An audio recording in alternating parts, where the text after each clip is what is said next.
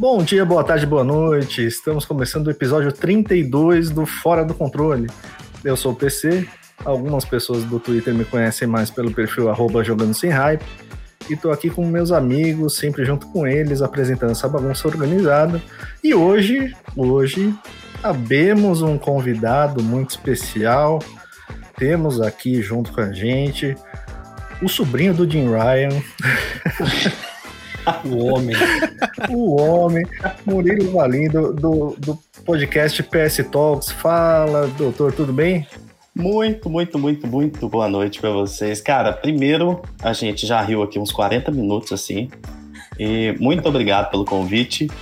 E tô, tô ansioso, tô ansioso. A dinâmica aqui eu já percebi que é assim, maravilhosa. Tô ansioso, vambora. A gente teve uma série de probleminhas técnicos aí que demoraram pelo menos uns 20 minutos, meia hora, que todo mundo tava com som robótico e ficava travado. Mas conseguimos, gente. O episódio não foi de base, a gente Ou conseguiu. não. Conseguimos, esperamos ter conseguido. Se você tá ouvindo isso, é porque a gente conseguiu. Se você não tá ouvindo, então, mil desculpas. Esse, esse é o episódio de Schrödinger.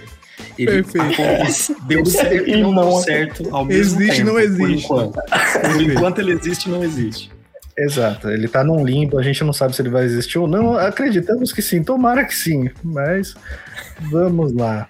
E contando os dias para o Ragnarok, diretamente de, de Recife. Fala, Gi. E aí, minha gente, e aí, PC? Olha, PC, vou agradecer a você, porque você não falou do meu time hoje, nesse episódio, porque assim, eu não falei em off, mas vou falar aqui ao vivo na cara. Me ajude a esquecer esse time, por favor. Tá bom? É isso. God of War vem sabe o que deu, a, sabe que deu azar, Gi? Sabe o que deu azar? Porque no episódio passado a gente falou que o PC parecia o camisa 10, um camisa 10 do Vasco. Verdade. Aquilo dali mudou né, o Foi fluxo isso. temporal. Foi isso. E eu sou supersticiosa, entendeu? Eu não tava indo pra jogo porque tava dando certo. Hum, Aí o que, é que aconteceu? Eu não fui, mas a- aí a gente citou o Vasco no, no É. episódio e deu ruim. Ele, Pois ele é. abre uma, uma, uma certa maldição, né? Quando caixa de Pandora foi aberta, assim como no primeiro God of War, né? Olha que referência. E tô aqui também com um homem que nunca dorme, um grande vascaíno, Lucas Lucena. Pô, aí tu me quebra. Aqui, ó, aqui é Germancano Fluminense, tá? Aqui é Germancano Fluminense, fazendo L a todo momento, a torta e a direita. Mas, ó, esses dias eu realmente não. Eu dormi pouco, dormi muito pouco. Eu tava com uma carga de trabalho muito grande, e aí quando terminava de trabalhar, eu fazia, não, vou jogar um pouco, né? Que estava jogando o The Field Chronicle. Quando eu olhava já era 5 da manhã, eu precisava acordar às 9. Então, realmente, eu não dormi nesses últimos dias. Tô aqui, ó, daquele jeito, vamos embora. O homem não dorme. Mas E o dedo também- tá inteiro. Tá inteiro. É, Eu, eu desenvolvi uma técnica agora que, após uma sessão de trabalho, né? Que o trabalho ele danifica esse dedo aqui, eu gelo. Gelo, gelo, gelo. Terminei de jogar gelo nesses dois dedos aqui, que são os que se danificam. Depois Coisa de disso. jogador, né? É, Bota na banheira de gelo. lá. profissional. Profissional. Eu Pro trabalho com edição, com programação, e aí, ó, é, é muito mouse, mouse, mouse, mouse. Aí não, não dá certo. Autoclique. É, não dá certo. Aí eu preciso Ah, do é gelo. mouse, né?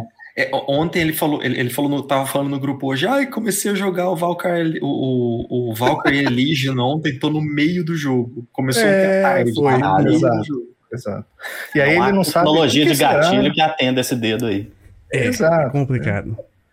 Fora as horas no Fifinha, o, o Lucena é, ele é um dos poucos caras no mundo que faz aquecimento pra jogar o FIFA, depois tem que fazer alongamento do. Perfeito. Não, perfeito. Não, o pior é que ontem rolou um pouco disso também. Que fazia uma semana que eu não jogava o Fifinha, eu fiz, pô, vou jogar um pouco do Fifinha quando foi de madrugada. Eu Comecei meia-noite, foi até 5 da manhã, jogando modo carreira no Fifinha. Quando eu vi o sol estava nascendo, aí, ué, tá na hora de dormir.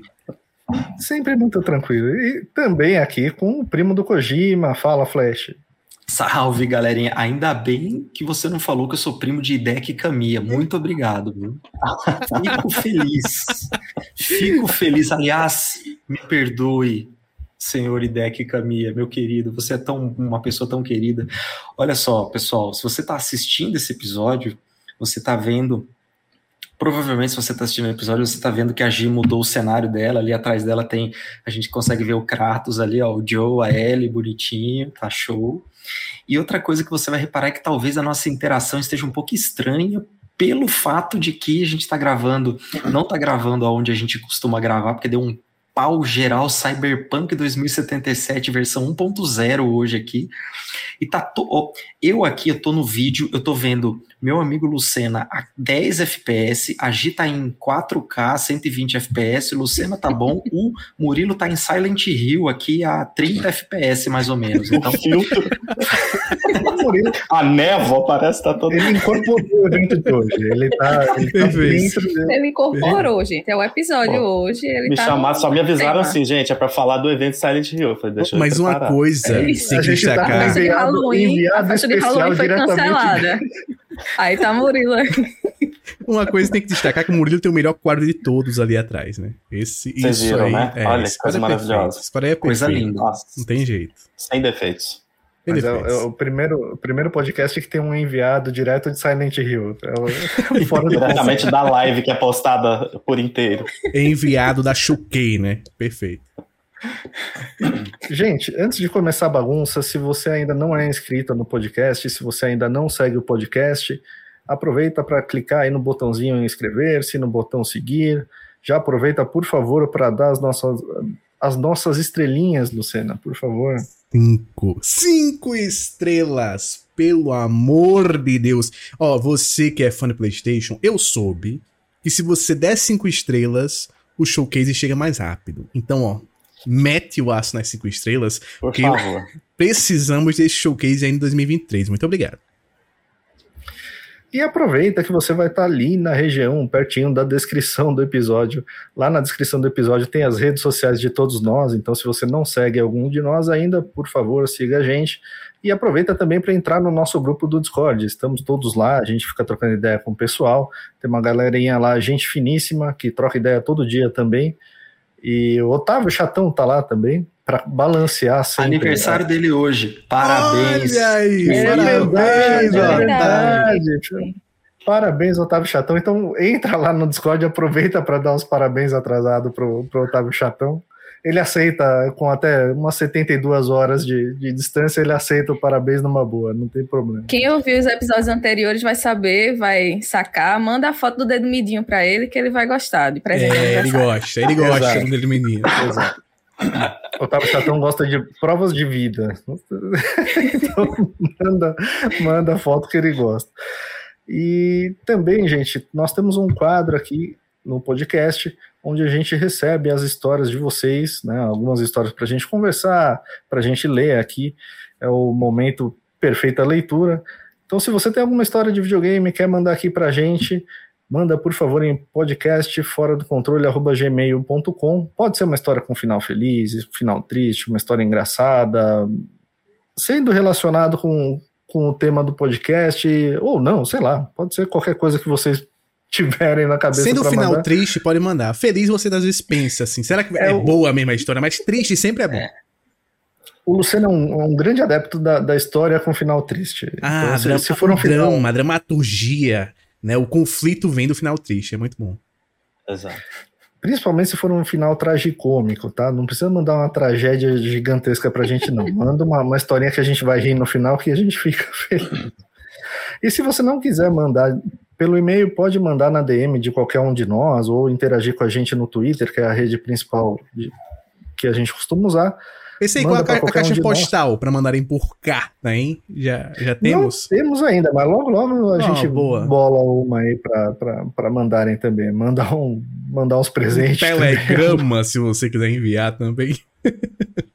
Pode mandar, não tem problema. Manda aí pra gente. E aproveita também para maratonar o podcast. Se você não conhecia o Fora do Controle, nós temos episódios regulares que saem toda semana e a gente tem uma série de episódios extras feitos em modo single player pelo Flash. São episódios que falam da franquia Souls, ó, ele aí.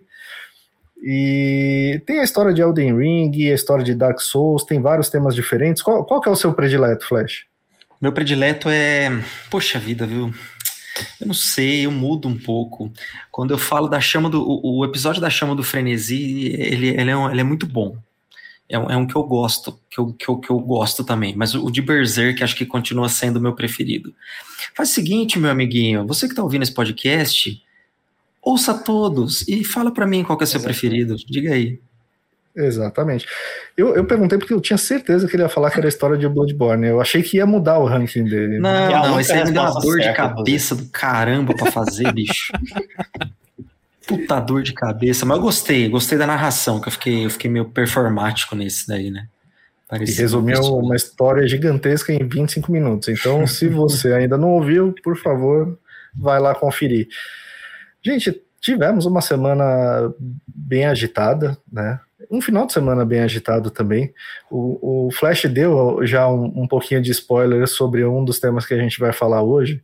É, teve toda uma polêmica envolvendo Bayonetta 3, né? Na realidade, a, a, a principal dubladora, a dubladora que fazia a protagonista no Bayonetta 1 e 2, ela trouxe a público uma história né, de, de, envolvendo o, o, cachê que a Platinum Games, que é a empresa, a Platinum Games é a Nintendo, né, são, a Platinum é a desenvolvedora, acho que a Nintendo é a dona do, do, dos direitos do, é do Bayonetta, é a publisher, né, é, e teriam oferecido para ela um cachê de 4 mil dólares, né, que é um cachê bem baixo, né, para o papel principal e, e para dublar o, a protagonista da série, é, e, e ela trouxe toda essa história a, a, público, ela não aceitou né, esse valor, postou vídeos no Twitter, os vídeos viralizaram, teve mais de 9 milhões de, de, de visualizações, então gerou toda uma polêmica. Outros dubladores também entraram no circuito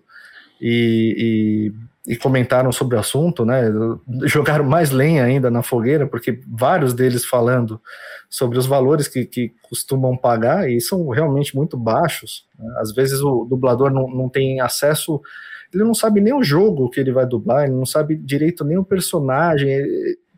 Enfim, a, a história. Depois a Platinum também é, acabou se pronunciando, né? Teve uma reportagem do, do Jason Schreier na, na Bloomberg falando um pouco mais sobre o caso. Ele conseguiu pegar algumas informações da Platinum, e aí começou uma guerra de versões, né? A Platinum diz que essa que a Helena Taylor pediu, na verdade, um valor de seis dígitos, né? Que o valor seria abusivo e que ainda assim eles tentaram a todo custo fechar com ela, mas não foi possível porque o valor seria muito alto pro, pro, pro projeto, né? Pro, pro Bayonetta. Mas enfim, eu queria saber de vocês, a opinião de vocês, o que, que vocês viram sobre esse caso, o que, que vocês acham. Começando pelos convidados, o que, que você achou, o que, que você viu disso aí, Murilo? Oh, vamos lá. É, começando pelo assunto mais pesado, né? Cara, geralmente quando tem esse tipo de assunto, quando, quando esse tipo de coisa estoura assim, eu nem comento. Eu, a minha relação é, eita, pega fogo, quem garal, tipo assim, pau tá quebrando. Aí eu vou dar uma olhada, o melhor, tipo assim. O melhor é a reação muito... dele, eita. Eita, pega fogo. A gente, a gente tem uma pessoa reação. aqui que tem essa reação também. É, exatamente. É, eu fico tipo, cara, vamos, vamos entender o negócio. E assim, como sempre, é, é engraçado de acompanhar que o, principalmente o Twitter é muito emocionado, né? Muito imediatista. Todo mundo tem que dar uma opinião sem saber das coisas antes. Então, assim, meio que te, te induz a fazer isso.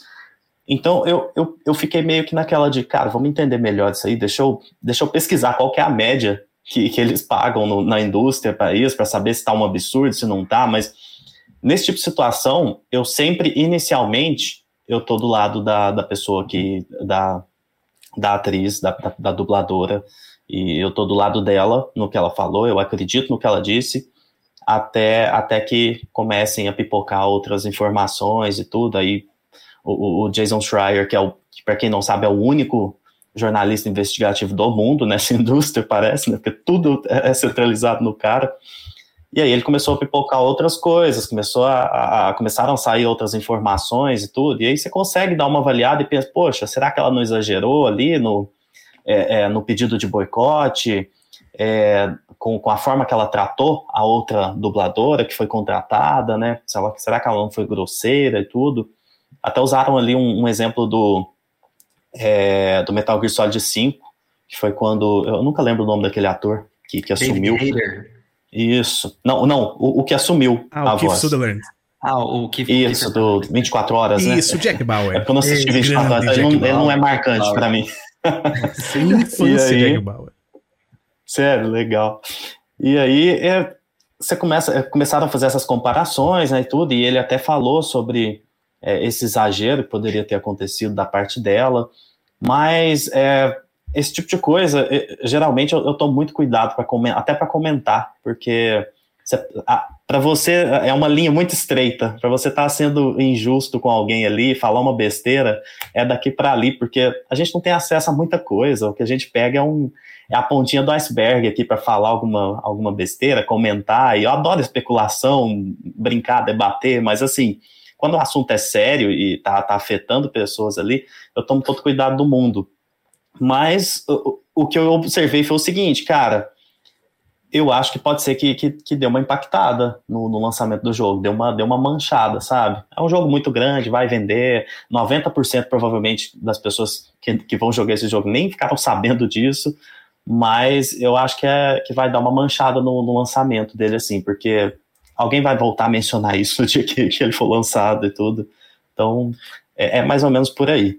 É estranho Pô. essa timeline, né? Porque primeiro a, a Platinum tinha soltado lá um comunicado que, que ela não seria a dubladora da, da personagem principal nesse terceiro jogo por um conflito de agendas.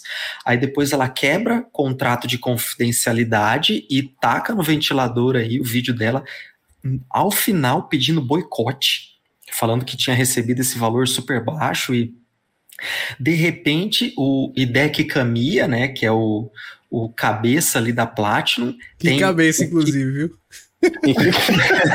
Uma caixa d'água ainda. O que ele, é um, terra... ele é um chibi da vida real. É, quase tem, um chibi da vida real. Ele tem o que na minha terra a gente costumava chamar de ataque de pelanca. O cara teve um, um meltdown total no, no, no, no YouTube, é, no, no Twitter. Quem não sabe, quem tá aqui ouvindo e não conhece o Deck Camilla, o Deck Camilla. De graças é um a Deus que você muito... não conheça, tá? Se você é, não conhece ele ainda, ele... não vá atrás conhecer. É um cara muito complicado. Eu, pessoalmente, a minha opinião pessoal é que ele é uma das pessoas mais babacas da indústria. Ele é um cara que ele tem a continha dele no Twitter e ele deixa lá um tweet fixado, que é um tweet dele que tá em inglês, falando assim que ele tá cansado de insetos irem comentar os tweets dele em outra língua que não seja o japonês. Então, ele bloqueia quem comenta os tweets dele em outra língua que não seja o japonês. É extremamente cara, assim, prepotente. Extremamente. Exatamente.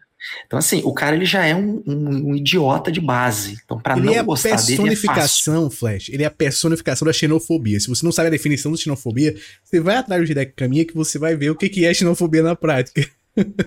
Pois é, exatamente. Agora, a, a, aí de repente vem essa investigação da Bloomberg com pessoas que são próximas ali, trazendo essa informação de que, na verdade, eles tinham proposto 4 mil dólares por sessão, mais ou menos de 3 a 4 mil dólares por, por sessão, por um total de cinco sessões, que ela receberia algo em torno de 20 mil, mas que ela havia pedido seis dígitos, ou seja, pelo menos algo pelo menos algo a partir de 100 mil dólares, né? Então, é uma coisa estranha que ela já refutou de imediato, mas o, eu, eu, eu, eu tô mais do lado dela. O que eu achei que foi brilhante de tudo isso foi a resposta da dubladora atual. Achei que ela foi extremamente elegante, a dubladora que a substituiu nesse terceiro jogo. Ela fala que ela, como sempre, vai estar sempre ao lado do trabalhador, do dublador, mas ao mesmo tempo ela pede que as pessoas reconsiderem a questão do boicote, porque o boicote envolve muitas pessoas que, que colocaram ali muito trabalho, muito tempo de vida para que aquela obra seja feita. Né? Então eu acho que o pedido de boicote é o que faz com que a credibilidade dela fique um pouco balançada. Eu não concordo com isso. É, a gente já conversou sobre isso lá atrás, quando a gente falou um pouquinho sobre Howard's, é, é, Howard's Legacy, né? Que a gente conversou sobre, conversou sobre Harry Potter, sobre dividir obra de de criador e tudo.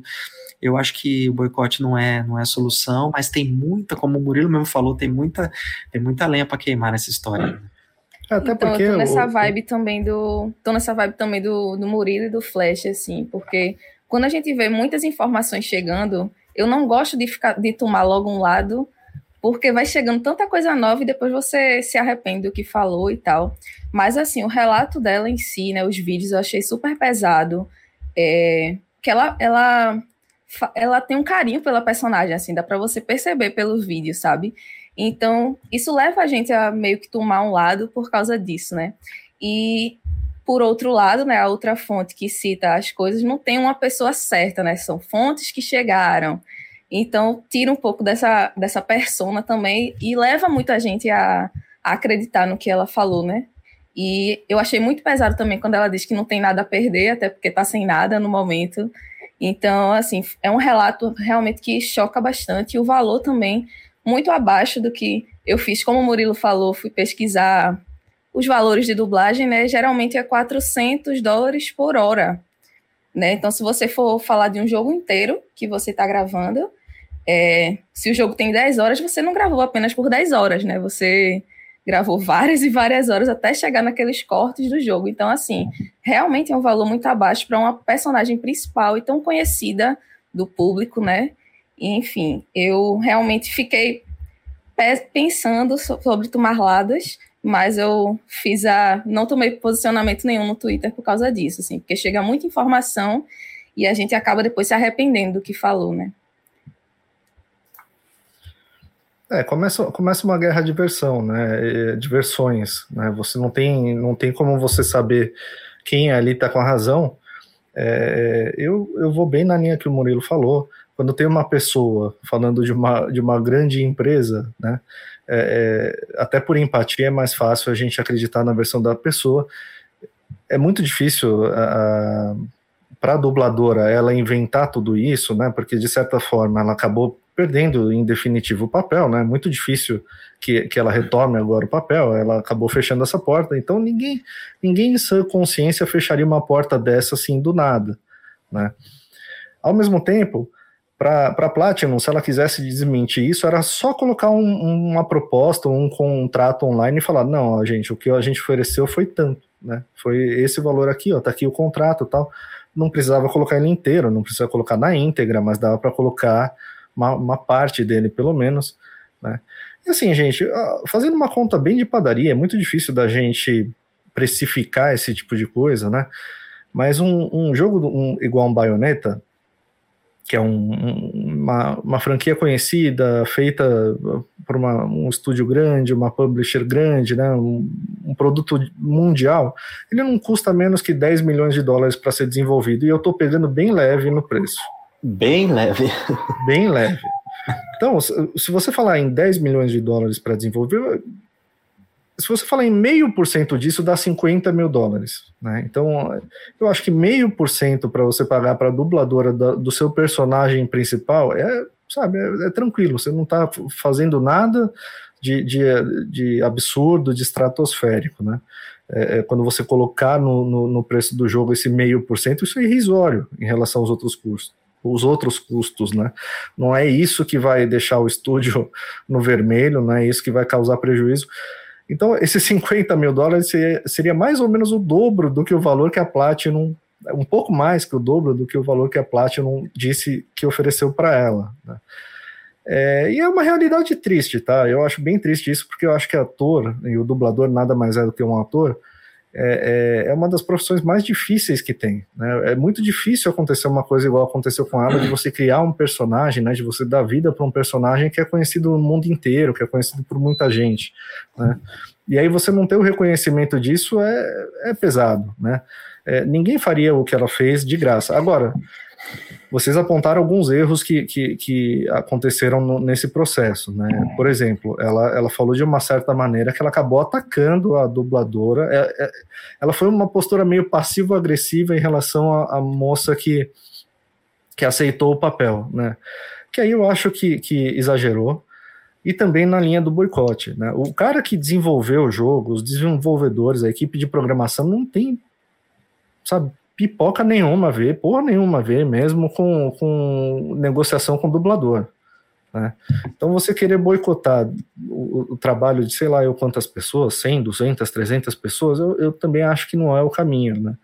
Mas foi bom ela, ela colocar luz né, nesse tipo de coisa. E esse esse senhor aí, o, o, o Chibi. O chip humano. Esse, esse homem que não me atrapalha, porque eles que fizeram o Nier Automata, então não me atrapalhe, entendeu? Os futuros trabalhos de Okotaro com esse tipo de coisa, viu? Não, não fique interferindo com esse tipo de coisa, vai, vai fazer outra coisa da vida. Mas Sabe uma parada você, louca que eu pensei? Sabe uma parada louca que eu pensei? Hum. É quando você pensa assim, pô, um jogo mal dublado, né? Um jogo que teve um, um nem dublagem, né, só, mas o, trabalho de voz mal feito fica uma porcaria. Uma porcaria. Qualquer jogo tipo aí hoje em dia que tem um trabalho de voz ruim, ou que tem um trabalho de voz abaixo, fica uma porcaria. Só de ter tido a mudança de dubladora já no, no Bayonetta, eu acho que já é uma parada que para os fãs já tem um impacto do caramba. Você tá é escutando aquela voz sempre, sempre, sempre, do nada no terceiro jogo mudou a voz. A gente já sente isso quando muda aqui a dublagem, mas a gente fica, não, beleza. Mudou dublagem, dublagem tem toda, né, uns trâmites diferentes e tal. Mas voz original é muito difícil mudar lá fora. É muito difícil. Ainda mais numa série que não teria motivos para fazer essa mudança, né? Então, acho que, até do ponto de vista técnico, essa mudança foi ruim pra Platinum. Sabe? Eu acho que o impacto negativo é muito maior do que ter parado pra negociar com a mina e feito, pô, beleza. Se quer, sei lá, 120 mil. Nem eu, nem tu. Vamos aqui pra um 55, um 60 e tal. Nem eu, nem tu e tal. Sabe? É, tudo muito estranho. Tudo muito estranho. Eu acho que realmente tem que esperar sair mais informações oficiais. Tem que esperar a batalha judicial mesmo, porque até os documentos que o Jason Schreier teve acesso, a gente não tem. Nem ele tem como saber se são reais. Porque esse, um contrato que não foi fechado que não foi fechado o contrato, é a coisa mais fácil de você forjar, né? Porque não tem nada comprovando que aquele contrato realmente foi o contrato que ofereceram a ela. Não tem assinatura dela, não tem nada, não tá lavrado em ata, nem em cartório, nem nada do tipo. É, pode se forjar muito fácil um documento desse, até para facilitar as coisas. Então, é melhor esperar. É melhor esperar. E se você quiser poupar-se de seguir uma pessoa ruim no Twitter, não siga o nosso querido Chibi Humano o Hideki Kamiya, porque que ser humano desprezível. Mas sigamos em frente. E ele, ele tá numa fase terrível, né? Porque teve o Babylon's Fall agora, que foi um, foi um fiasco. Teve esse toda essa repercussão negativa agora com Bayonetta 3. Teve aquele projeto também da, do Scalebound lá da, da Scalebound, né? Eles praticamente é. ofereceram, né? Colocaram, colocaram a perninha na beira da estrada pedindo para ser comprado pela Ridículo. por alguém. Eu, eu nunca vi coisa igual aquilo. Eles fizeram, deu uma entrevista dizendo que ele, ele podia vender o estúdio podia vender o estúdio se mantivesse é. a, a, independência, meio que querendo, exatamente como o Flash falou, pôs a perninha na estrada e falou: vem alguém aqui comprar, por favor. É. Eles produziram o melhor jogo do ano e o melhor exclusivo que já foi lançado para PlayStation, Babylon's Fall, né, inclusive. Grande Babylon's Fall. Excelente. para não terminar, para não terminar num clima muito ruim, é, qual que é o nome da, da, da dubladora mesmo? Que fez a Helena Helena alguma Helena. coisa. O sobrenome eu não lembro. Helena. É, aqui na, na PlayStation, a gente tem. A gente não tem um baioneta que a gente queria, mas a gente tem o que a gente merece, que é o Stellar Blade. Vem cá que a gente bate um papo. De repente a gente fecha o negócio. Perfeito. Perfeita leitura. Cara, eu, eu, tô, eu tô botando ficha nesse Stellar Blade. Nossa, a, ali. Depois a gente pode dar uma pincelada nele também, viu? Poxa. Mas falando em lançamento, falando em jogo novo, finalmente, finalmente a Konami fez um evento para anunciar novidades de, de, Silent Hill, anunciou uma porrada oh, de novidades. E, oh. e, e, tem um detalhe, eu acho que a Konami fazia tanto tempo que eles não faziam um evento desse que eles esqueceram como é que fazia. Porque normalmente o que, que você faz? Marca a hora ali, 18 horas. Chega 18 horas, começa uma live. Nessa live que já é pré-gravada, vai lá rolando e os anúncios vão rolando. A Konami, cinco minutos antes, lançou um vídeo pré-gravado, mas lançou um vídeo. Então, tava todos os anúncios lá, já era só você ir pulando o vídeo pra ver quais eram esses anúncios, né? Uma loucura, uma desorganização incrível. Eu acho que eles pensaram assim: ah, vocês estão pedindo Silent Hill, então toma logo toma, tudo de uma é... vez. É, engole aí. Basicamente é isso, né? Porque o pessoal ainda tava zoando, né? Tava falando, talvez vai aparecer uma máquina de pachinko, Silent Hill Kart, né? Mas, gente, vamos, PC, vamos eu começar antes só tenho uma então. informação. Eu antes só tenho uma informação. É, confirmado aqui hoje, depois das 18 horas, foi confirmado que Hassan Karama não está desenvolvendo um novo Silent Hill. Infelizmente, você que ainda tem esperança nisso, a Benda não Você- é um Silent Hill novo. Você que tá lá com a Bang do Ninja instalado no HD até hoje, tira ele dali. Pode tirar. Vai, vai na nossa que não, não vai acontecer nada ali. Hoje tu foi de base de vez. Exatamente. Mas começando pelo que eu acho que era o principal anúncio, ou pelo menos um dos anúncios que o pessoal esperava mais, finalmente teve o, o anúncio do Silent Hill 2 Remake, né? E teve uma certa divisão também de opiniões aí, porque ele vai ser produzido pela Bloober Team. Né? É, eu particularmente gosto desse estúdio, eu, eu terminei dois jogos deles, que Bruxa de Blair e o The Medium. É, mas eu queria ouvir de vocês o que, que vocês acharam, o que, que vocês viram, estão pensando em jogar, como é que tá por aí? Começando pelo convidado de novo. Vamos lá, e aí, Murilo? Bora lá. Eu, eu acho que eu já vou fazer um apanhado aqui, assim, sobre esse, esse, essa, essa live que não foi uma live, esse evento que, que foi um vídeo. Manda bala. Assim, é, sobre o, o- o anúncio principal, com certeza, o remake de, de Silent Hill 2. Cara, eu acho que Silent Hill 2 é o jogo de terror mais importante da história. Talvez não o mais importante, o mais relevante, não sei Eu como concordo. classificar isso. Eu acho que ele é o mais importante da história. Assim, não tem, não tem muita é, é, discussão, não, eu não consigo colocar outro.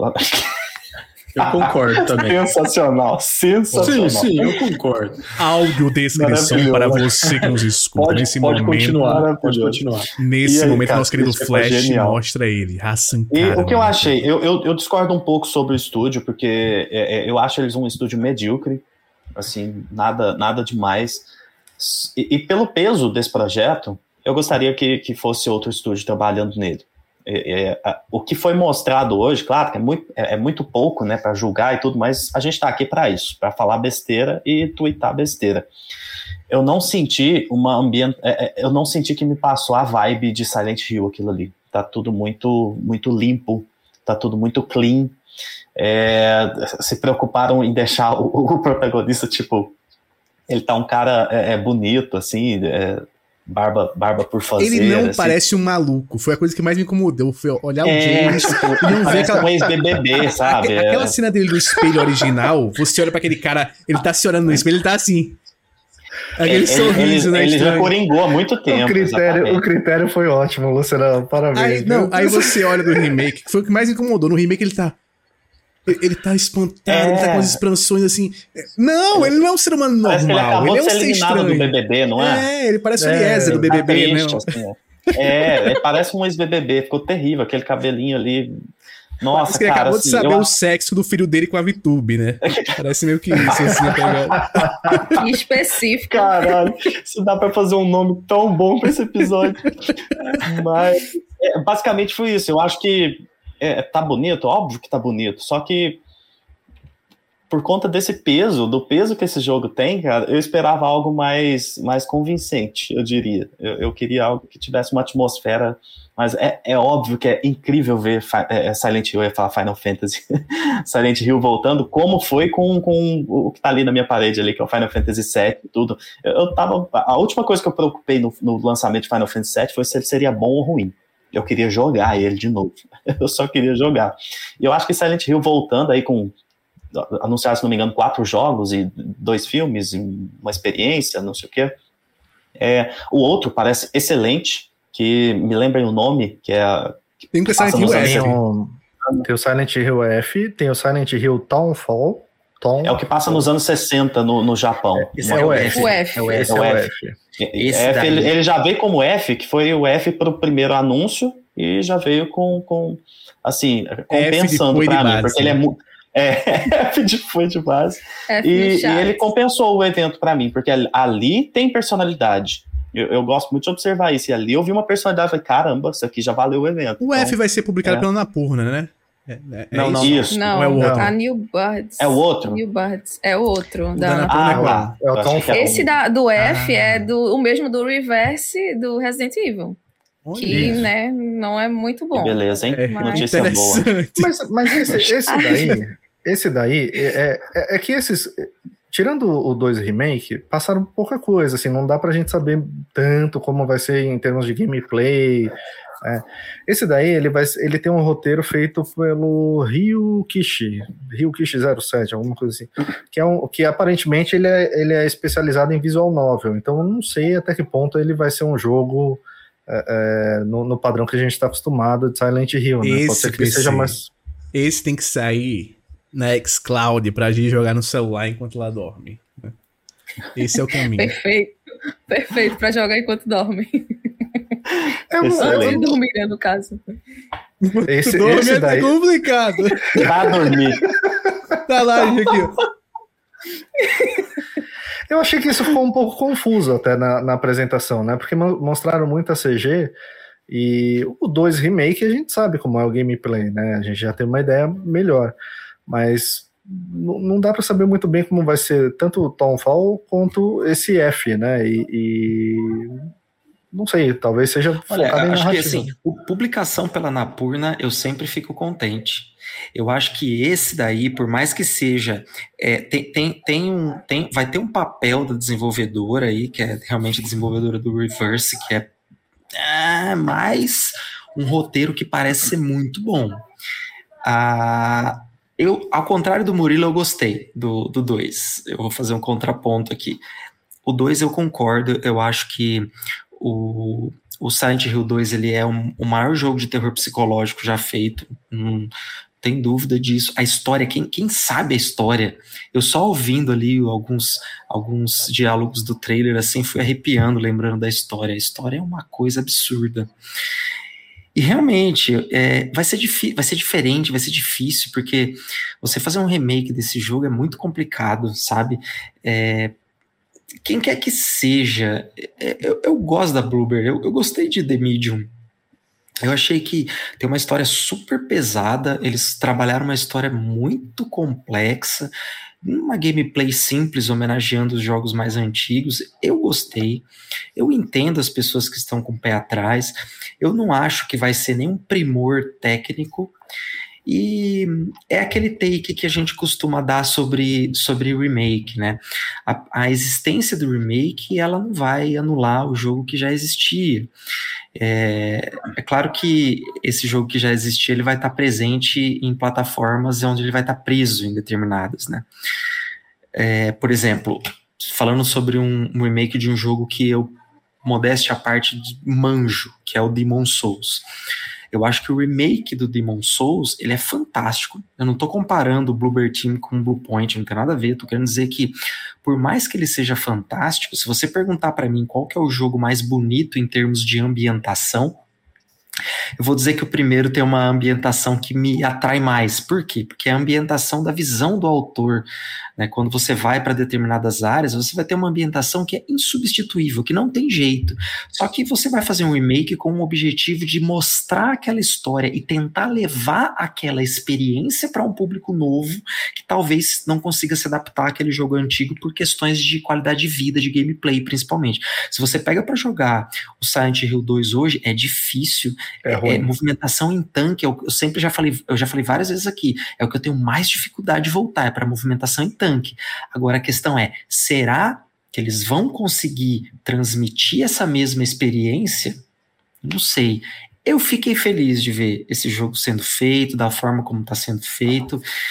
Eu acho que a Konami, ela quer grana, isso é óbvio, não tem dúvida nenhuma disso. A Konami quer dinheiro.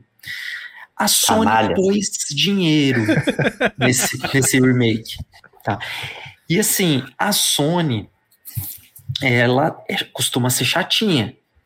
Né? Então, ela pôs grana num jogo que ela sabe que é bom, e os caras eles são meio chatos, então eu espero que tenha uma, um certo controle de qualidade.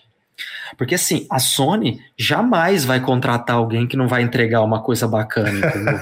Dar espaço para alguém, que é isso. Jamais, imagina. Sabe, sabe qual é o não é? medo? É? Sabe qual é o medo? que em 2022, o ano presente que nós estamos, a Sony lançou como exclusivo, junto da Platinum Games, Babylon's Fall. E assim, é, tem um gameplay legalzinho, divertido o combate, é, é, divertido o combate, mas todo o resto do jogo é muito. Sim. Não, eu tô, eu tô, falando isso zoando, tá, pessoal? Quem não tá assistindo, eu botei a foto do é. Hassan Karaman enquanto eu tava falando isso. Mas assim, a questão é que é um jogo, é um jogo muito. Ele é muito. É, é, é, é assim, ele tá muito estabelecido, né? Então, eu não sei se os caras iam arriscar assim, sem ter eu, um eu certo sabe do que, Flash? Sabe o que eu gostei, Flash? Eu gostei das informações de mudança do jogo que a gente tem. Que, por exemplo, de gameplay eu acho interessante ser bem diferente do, do original. Porque eu acho que esse tipo de remake só vale a pena se você fizer algo bem diferente em termos de gameplay e se tecnicamente sair um primor técnico. Eu acho que você fazer um remake assim, só por fazer isso aí, quase um remaster remaster recheado de, de uns frufru com uma maquiagem diferente, eu acho que não fica legal. Mas o lance de trocar a câmera, botar aquela câmera aqui pro, por cima do Terceira ombro. pessoa. É, mudar o lance. Shoulder, né? É, mudar o lance aqui do, do combate e tal. Eu acho interessante. Eu acho interessante, até porque eu acho que abre espaço pra gente ter um remaster de verdade do Silent Hill 2 em algum momento. Eu acho que o objetivo com esse remake não é agradar o público que é fã do jogo. É dizer assim, ó, oh, você que é fã do jogo? Beleza, vai lá, testa aí, mas eles querem público novo. Eles querem aproveitar essa nova onda de jogos de terror, sabe? Essa nova onda combate que a gente tá desse jogo é ruim Isso. pra caramba. combate Eu é... acho que eles estão querendo modernizar o jogo para tentar pegar um público realmente bem, bem novo e que não, não conhece ainda a franquia e tal. Gi, por exemplo, não chegou a jogar, né, Gil? O Silent Hill 2 original? Não, gente, eu não conheço nem a franquia Silent Hill, nunca joguei. E também não conheço a Bluebird Team, joguei nenhum jogo deles. Então, Sim, assim, mas... eu assisti sem saber de nada, né, do, do Silent Hill, nem do... E eu gostei do que eu vi, e gostei do que falaram também, que acredito que a, a trilha sonora né, deve ser algo muito importante nesse jogo, assim, que deve trazer você para uma atmosfera. E vai ser com a Kira e a Yamaoka, esqueci o nome Isso. dele agora mas a Akira e a Maluca, né? Pronto, acertei. É, ele falou sobre o jogo que ele espera que tenha o mesmo impacto, assim. A gente sabe que não vai ter o mesmo impacto de quando foi lançado, mas ele, só por ele estar, né, tendo essa... Por ter falado isso e tal, me passou um, uma, uma vontade de jogar. Então, a trilha sonora para mim é algo que causa um terror gigante, então eu espero... Eu fiquei confiante com essa, essa fala dele também. E fiquei com vontade de jogar, que eu não conheço a franquia, então não vou ter essa, olha, Gi, agora essa fala tá com... de saber o antes e o depois, né? Eu vou apenas jogar. Agora que você tá com PC, vamos dizer que talvez seja possível que alguém aqui desse podcast possa passar para você uma versão chamada Enhanced Edition, que é uma versão feita por fãs, que é um remaster do original feita por fãs, onde você tem a opção de colocar a movimentação pelo analógico ali, tem todo um remaster, o jogo é espetacular. Essa é a versão, vamos dizer assim, definitiva que a gente tem de Silent Hill 2 nesse momento para jogar, porque aquela versão em HD que eles lançaram como remaster é horrível, é pior que a versão do PS2. É, gente, aliás, eu comprei essa versão do, do, do HD do remaster. Isso é, essa não é um remaster, não é uma versão HD, né?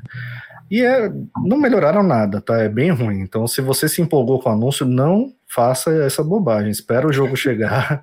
É, é, a movimentação em tanque é, é osso, é bem ruim de, de, de, de, jogar hoje em dia. É bem para é, é para literalmente para quem jogou na época e gosta muito. E gosta muito, porque quem jogou na época e hoje em dia joga coisas mais modernas não, não consegue aturar aquilo durante muito tempo, não.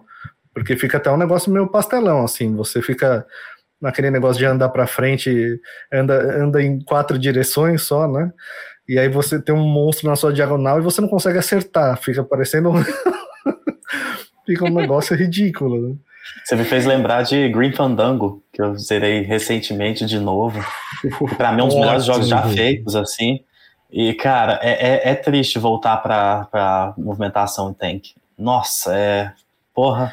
É, não, não dá. Tem coisa que precisa, é, precisa ser aprimorada, sabe? Tipo assim, envelheceu, tá lá, deixa ela lá, beleza. Quer sentir aquilo, volta, mas precisa dessa. Eu concordo muito. E, Sabe o medo que eu tenho, que... PC? Sabe o medo que eu tenho hum. muito grande? É, eu acho que a, a escolha do Bluebird Team, o, o, ruim dessa escolha é a parte técnica. Porque quando eu penso no remake, eu penso em primor técnico. eu acho que é o grande problema do Bluebird Team pra mim. É que é um estúdio que os jogos, né, você pode gostar ou não do jogo em si, mas tecnicamente todos saíram muito ruins. Né? O Medium, quando saiu no Xbox, meu Deus do céu, era uma parada horrível de se rodar. É, Bruce de Blair mesmo, ele saiu com vários problemas técnicos. Aí agora pegam esse remake, o que saiu até agora já também, de requisitos mínimos para PC, é bem complicado. Você é olha assim, pô, é exageradaço assim. Olha, eles estão mas... pedindo, eles estão pedindo uma RX 6800 XT, que é a placa que eu tenho aqui, para rodar em 1080p 60 fps. É, Essa placa complicado. aqui é equivalente a 3070 Ti. E é uma, uma placa nova. O Flash montou esse, esse é. PC faz pouquíssimo tempo. Pra quem gente, não sabe, é... essa placa custa 28 mil reais. não. Em promoções. É. Maluco do céu. É, é realmente, é, é, Lucena, primor técnico, não sei se vai ser, não. Mas aí, é aí um que tá. problema. tá. Eu, eu, eu vou fazer o. Eu vou, vou bater e assoprar na Bluebird Team. Vamos lá. É, a Bluebird Team, ela realmente ela tem. Uma coisa que o Flash falou, que eu acho que é interessante, é o seguinte: você tem dois gigantes no meio da Bluebird Team. Né? De um lado você tem a Konami, colocando o principal jogo da, de uma das principais franquias dela. Né? Então vai ter um acompanhamento desse lado, eles não vão deixar lançar qualquer coisa, eu, eu imagino, né? E do outro lado tem a Sony também, que deve estar colocando um caminhão de dinheiro. Eu não sei até que ponto, na Bluebird Team, nos outros projetos, de repente foi um problema de orçamento até, ou um problema de suporte, né? O que eu vejo da Bluebird Team é assim, o The Medium, ele é um jogo. O The Medium e o Bruxa de Blair, em termos de, atmosfera, eles são muito bons. Né? São histórias pesadas, o enredo é bem legal.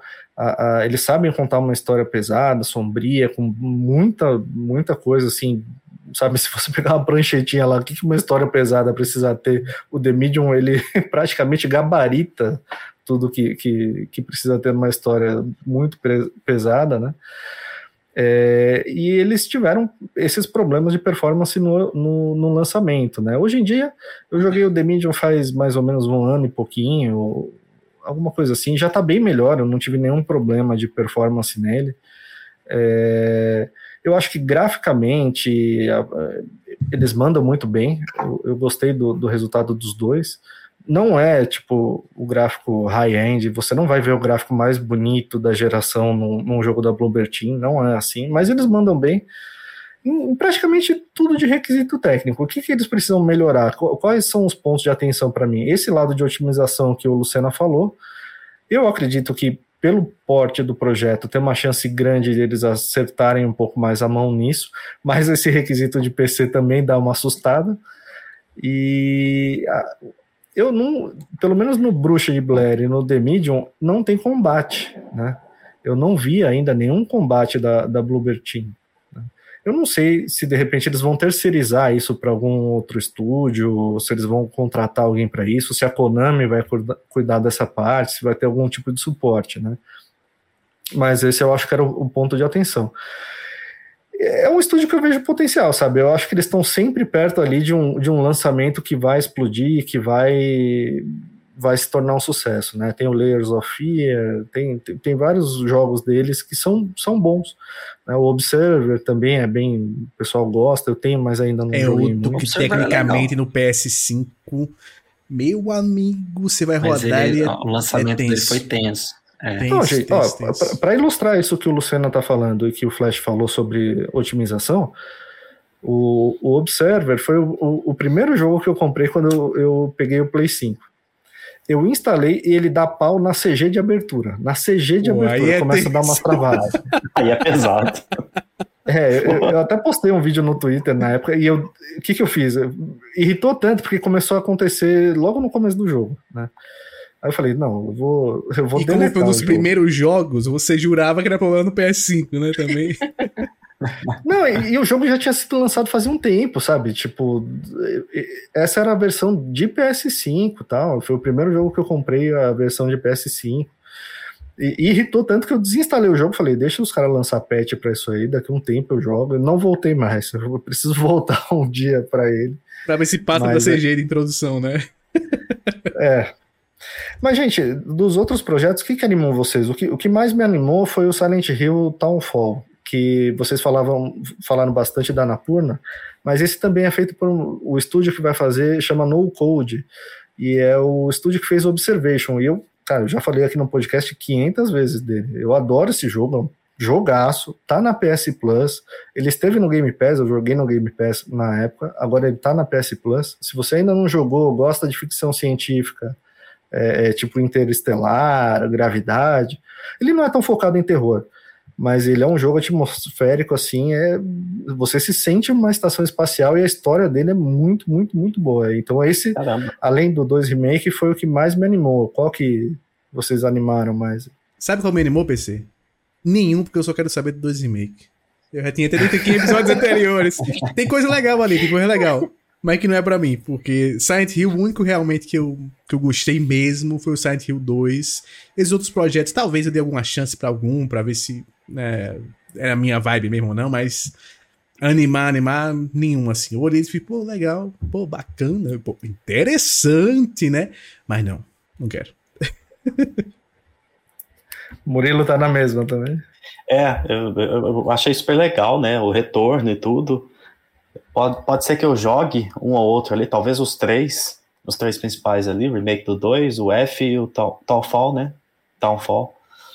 E, mas para mim o que mais me animou foi você ter lembrado de Observation e eu não joguei e tudo que você descreveu aí foi assim absurdo. Eu vou jogar esse jogo. Com todo, você citou Interstellar que eu amo, você citou assim, um tom, uma pegada que eu gosto muito, sci-fi, tudo. Foi, opa, é esse aí. Deixa eu pegar aqui do evento do Silent Hill, Observation. perfeito, perfeito. É um jogaço, cara. Se você puder, não procura nada sobre ele. É, é, não olhar nada. Vai direto, porque um dos plot twists mais legais que tem nele é logo no começo. Né? Então, se, e, e é bem fácil de você contar. Não. não olha nada, não, porque no começo acontece isso, isso, isso, e é muito legal. O cara morre, é. vira uma, sei lá, uma... Não, ele, tem, fala, somos todos observation. Aí, é, é, somos todos observation. observation é, é, são os amigos que fazemos no caminho, acaba. É, perfeito. Observation são os amigos. Mas a proposta dele é legal. Você, você não controla um, um, Isso não é spoiler, tá? Isso daí é no primeiro minuto de jogo. É, você controla, você não controla um ser humano, você controla a inteligência artificial da estação espacial. Melhor então jogo. Você já. consegue circular nela inteira. Testa hora, aí que você, cara, Legal. Você eu, também não joguei, vou jogar. Eu gostei de só, tudo. Só uma dúvida vi. rápida: é, qual é a duração dele? Só pra saber quando eu vou jogar. É pouco, cara. Deve ser umas 8 ou 10 horas no máximo. Oh, legal, assim. boa. Puta, show. Ele isso é, aí, o, é... Lucena, o Lucena termina isso daí em 40 minutos. Exato. É, o Luciano ele tem a capacidade de jogar 8 horas em 40 minutos. Não é que ele faz em 40 minutos, é que ele joga as 8 horas em 40 minutos. É, é tem um vira-tempo, né? Tem um vira-tempo. o Luciano, além de jogar muito, ele joga rápido. É, é o bichão mesmo. Mas e, e, aí, você animou com todos, Flash? Eu gostei, gostei de todos, de verdade mesmo. Eu vou, eu vou dar uma chance para todos. Eu vou, vou jogar o 2 é, remake. É, gostei desse daí da Napurna e gostei do F. O F foi talvez o que me intrigou mais. Eu gostei muito dessa da forma como eles apresentaram. Acho que esse terror japonês raiz assim pode ser bem interessante se for bem feito, né? Resta saber se vai ser, né? Eu fiquei feliz com o retorno do Silent Hill, porque assim, tá vindo mídia em filme, em sei lá o que, coisa interativo, enfim. De toda forma, eu achei legal. Eu achei legal voltar. Então, sinal que realmente é. Quer dizer, a Konami sentou em cima da SP por tanto tempo, né? E a gente tanto na ansiedade de ver isso acontecer que é, é legal ver voltar Flash. a ter uma relevância, sabe? Foi dois, só duas sentadas que a Konami deu e o Silent já riu, viu? Eu soube dessa informação aqui. Meu Deus do céu. Pena que eu não tô com a minha bateria eletrônica não. aqui. Aproveitando esse grande momento da, dos podcasts brasileiros. só, só um parênteses aqui. Era para o Seitia, o Gustavo, estar aqui conosco. É, eu ia falar isso agora. Também. Porque é, se ele tivesse aqui, ele, ele daria um tom bem mais sombrio para essa conversa que a gente está tendo agora. Sim, até, até queria fazer uma defesa do Gustavo aqui em público, nesse podcast que é gigante e que tem público. O Gustavo, quando ele não gosta de algo, ele é muito incisivo naquilo. E ele gosta de, de, de, expressar. Só que ele gosta de mais coisas do que todo mundo também. Só que ninguém percebe isso. Ele já criou meio que essa fama, assim. É verdade. Ele também não é gostou do, do, do 2 Remake. Ele gostou, obviamente, é muito o estilo dele, o, o F, que é esse do Japão dos anos 60. E, e geralmente o, o, meu gosto, o nosso gosto, assim, bate bastante. Mas ele não tá aqui hoje, até explicando, né? No começo eu poderia ter falado isso. Porque ele pegou a gripe da BGS que, que manifestou nele uma semana depois, não sei como. Não sei se são a gripe a ainda. A gripe da BGS é. A gripe da BGS. Da BGS com DLC. Não, mas ele passou. Cara, ele passou quatro dias à base de Monster. Só, ele tomava de café da manhã Monster ia dormir, Monster do lado. Eu acho que a hora que confirmar não, Death pior, Stranding 2, você vai entrar no quarto com você, vai estar o Gustavo deitado na cama, porque não tem condição. Assim. Eu soube de uma coisa, Murilo, que ele nesse, nesse final de semana também da BGS, ele só jogou Monster Hunter. Foi o único jogo que ele jogou durante esse período. Meu Deus. Você sabe que eu tava. Eu demorei ouvindo... a pegar, tipo, uns dois segundos. Eu, eu, ia fazer uma piada envolvendo o Death Stranding. Cara, o, mas, o Luciano, mas o Luciano dessa, tá estranho eu... hoje. É. o último episódio do PS Talks é muito bom, porque a galera contando, vocês contando a, as histórias ah. de vocês da BGS, tá muito legal. E essa parada do Monster, meu, eu fiquei assim, mano, eu fiquei pensando, caramba, não, Gustavo, o cara, o cara acordava de manhã, ele tomava Monster de café da manhã, bicho. E não é brincadeira, tá? É a primeira coisa que ele colocava no corpo. E escovar os dentes? É isso. Monster aqui, é tão. Monster. Certeza, o cara tá com a doença do Monster. Que eu tava com medo de acordar de madrugada, o Gustavo tá do meu lado segurando uma latinha, assim, me olhando. Cara, tava absurdo. Assim. Chamaram ele essa semana pra assistir um filme. Tipo, ele falou tava tipo qual filme? carnaval, né? Que passa os quatro qual dias. Filme, só... Qual filme? Monstros é, isso aí, isso aí, que o, isso aí que o Lucena falou, o Lucena, isso aí que o Murilo falou é muito, é muito, muito real pelo que eu tenho, pelo que eu percebo do, do Gustavo. Ele tem um talento muito grande para expressar aquilo que ele não gosta. Exatamente. Ele, tem, ele tem prazer até... em odiar. Não, e não é isso. É que ele consegue descrever e expressar muito bem o que ele não está gostando de determinada obra. Mais até do que ele tem de capacidade de expressar o que ele gosta de determinada é, Ele funciona melhor no ódio.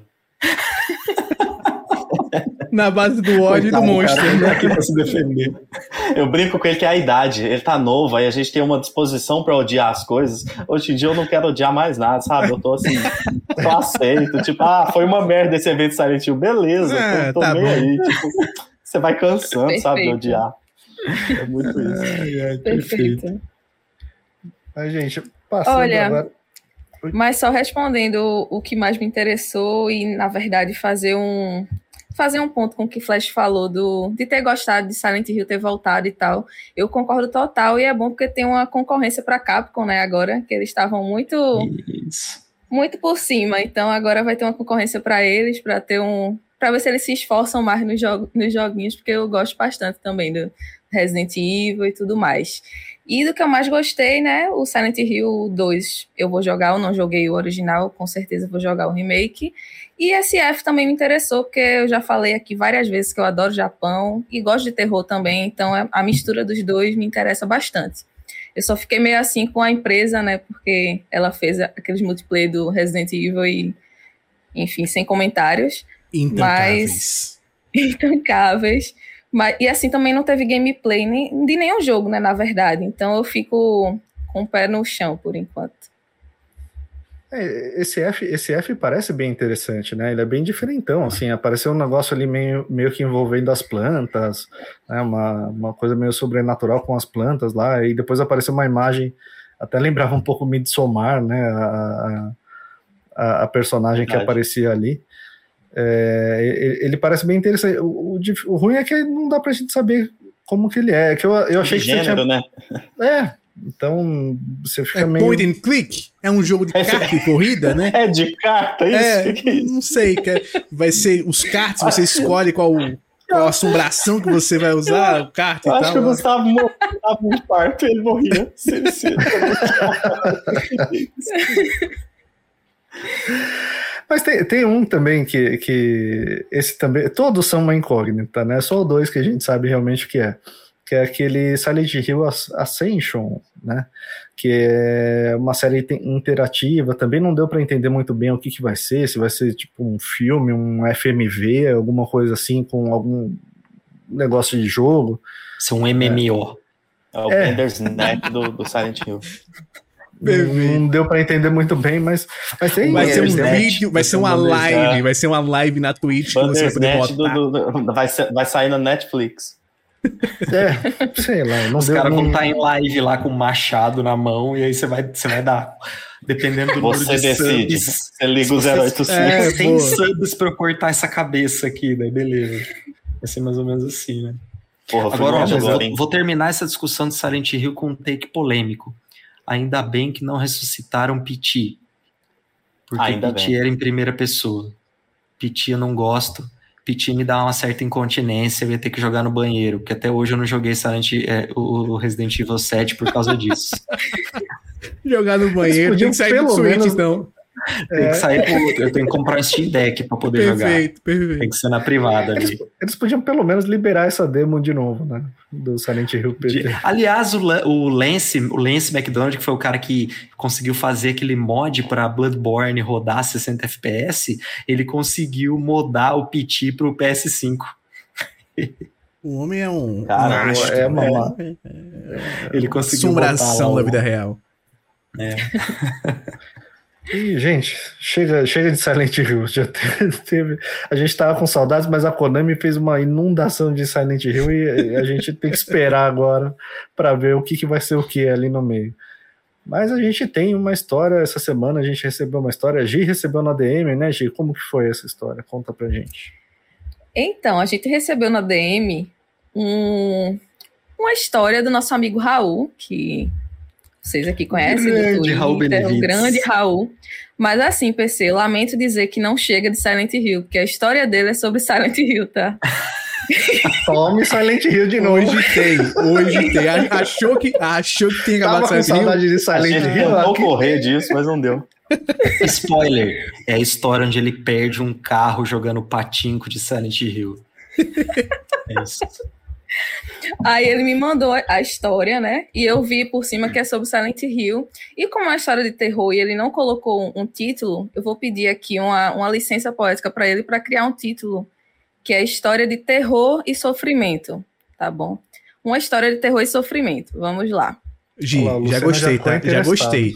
Eu, eu- tava assim, pô, vem história. Porque título é importante, né? É, muito importante. E Você agora. me- Eu não tava, eu não tava tão message. interessado.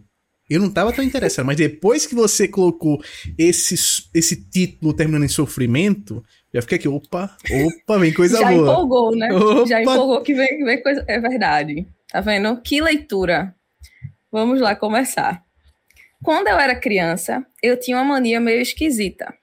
Por ter bronquite e algumas crises de asma, por muito tempo tive dificuldade com respiração. Isso também fazia com que eu ficasse por muito tempo doente e minha imunidade era bem baixa. Coisa bem baixada mesmo. Eu adorei essa ênfase. Uma, uma solução que encontrei para me sentir melhor enquanto passava por estes momentos de doença era ir para o videogame. Eu jogava de tudo. Porém, à noite, quando eu não conseguia fechar os olhos, eram os jogos de terror que me atraíam, mesmo eu me cagando de medo deles. Eu tinha muito medo, mas como a doença era mais forte, eu precisava de algo para me distrair. Ok, né? Corajoso. O cara, o cara se sedava com o terror pra dormir. né? Perfeito. Nesta época, Resident Evil estava em alta, e meu companheiro de madrugadas era o saudoso PlayStation 1. Foram várias as noites que passei jogando Resident Evil 1 e 2 nesta época. Apesar deles terem um clima de terror e tensão, incrivelmente eu jogava. Ficava com certo medo, mas não me incomodava jogá-los durante a noite. A tensão e o suspense me deixavam ligado e atento. Era uma sensação muito boa. Foi então que, em 1999, a Konami lançou um tal de Silent Hill. E mais uma vez as minhas crises voltaram. Fiquei muito mal e, como a cabeça não estava funcionando muito bem, pedi pro meu pai comprar o tal do Silent Hill para mim. Viu? Vamos fazer uma pausa aqui. O Raul, fala a verdade para nós. É, tava doente mesmo? Saiu o joguinho novo. Especialista falando. Né? Saiu o joguinho novo, que massa, tô querendo. De repente, o pai bateu uma febre. Perfeita Eu tenho um leitura remédio, pai. Eu tenho um remédio que vai me salvar. Ele chega e diz: pô, tô mal. Se fosse o Lula falando, pro- falando pro pai que tá mal. Eu diria, companheiro, por favor. Estou pretendendo no Silent Hill agora. A minha voz não tá boa, a respiração não tá indo tão bem. Então, por favor, Silent Hill agora. Programa Silent Hill pra todos. Silent Hill. Minha casa, meu Silent Hill, né? Minha casa, meu rio. Meu Silent Hill, minha vida. Ai, ai. Vamos lá. Vamos continuar. Aí deu um miguezinho, conseguiu Silent Hill.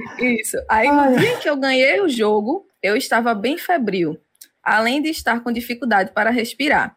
Aquilo era o clima perfeito para conhecer pela primeira vez a cidade cinzenta da Konami. Eu tô sem Mentiu, respirar, tô mentiu. mal, tô Agora quase sou eu que quero fazer. Agora, não, não. Agora sou eu que vou interromper. Gente, ninguém com febre tá com vontade de fazer. Não é clima perfeito pra nada. Febre é clima perfeito de morrer. Só. Não Nem tem outra- dormir você consegue direito. Meu amigo, febre ela te arrebenta. Eu já peguei ele na mentira. E, ele tá- e Hum, essa história tá muito de gostosa. terror. Essa história Nossa, tá muito de febrinha terror, porque boa. a pessoa sempre toma as escolhas erradas, né, em filme de terror. Ah, aquela Perfeito. porta se abriu sozinha. Vou ali abrir. Ah, tô com febre, vou jogar Silent Hill. É Aliás, de o, o PC, o PC postou um exemplo perfeito que é do próprio Silent Hill, né? Que é o personagem falando: Nossa, um buraco muito profundo e escuro. Pular aí dentro, sim ou não? Sim. Sim, com certeza. Tô com febre. Jogar ou não? Vamos lá. Naquele dia, comecei a jogar por volta de 1 e meia da manhã. O sono não vinha. Quando o jogo começou e quando apareceu a primeira cutscene, senti algo estranho. Não sei explicar o que era. Enquanto Resident Evil me deixava apreensivo, Silent Hill era diferente. Tudo estava escuro no quarto. A única coisa a iluminar era a TV. A trilha sonora também me incomodava. Não vou mentir, foi a primeira vez que realmente estava com medo ao jogar algo no videogame. Apertei Start, o jogo começou. Alguns minutos após a estação, do lado de fora, começou uma ventania esquisita. Daquelas que tem até um assobio. Sério, eu fui ficando cada vez mais com medo. Mas pensei, ah, é só um jogo, que mal tem? Mal eu sabia que estava diante de um jogo realmente bizarro. Toda aquela ambientação foi juntando. O medo me consumia. Após um bom tempo jogando, cheguei a uma escola. Não sei se vocês tiveram essa sensação ao jogar Silent Hill, mas diferente de Resident, quando joguei o jogo da Konami, fiquei com a impressão que havia uma entidade ao meu lado. Era algo esquisito e me apavorava cada vez mais. Na escola, fui explorando cautelosamente cada cantinho, até que cheguei num banheiro. Gente, na hora que cheguei no bendito banheiro, teve um choro de bebê. No momento em que o choro tenebroso aconteceu, o assobio e ventania do lado de fora do meu quarto estava fortíssimo. E naquele derradeiro momento, eu não sei de onde veio, mas uma pedra bateu no telhado da minha casa, exatamente no meu quarto. Isso às três da madrugada. Eu acho que ele Todo tava com aquele- febre mesmo, porque ele tava delirando. Tava jogando. delirando, é. Entra Febre ou Silent. Hill? O que, é que será que tava me, fazendo história vai sentir ser tudo um esses- essas sonho. coisas? Quando, quando é ele, assim, quando ele jogar o remake, ele vai perceber que não tem essa, não tem essa parte. Que ele... Quando ele for pro remake, quando ele for pro remake, ele vai estar com febre, vai abrir o jogo, vai rodar o CG, no meio do CG vai travar o PS5. né? Cada blueberdinho. Mas assim, de madrugada, qualquer barulhinho já era, né? Madrugada, chuvosa. E ele Eu de jogava só com a luz da TV. Eu nem, nem jogava, na verdade. Era melhor. também. E aqui Não a cueca pesou já. O jogo de terror tem que jogar às falou 9 da- da manhã. Falou da entidade do lado, eu já dei uma olhadinha aqui assim. Comigo não, não pega. Eu saio gritando, ixi.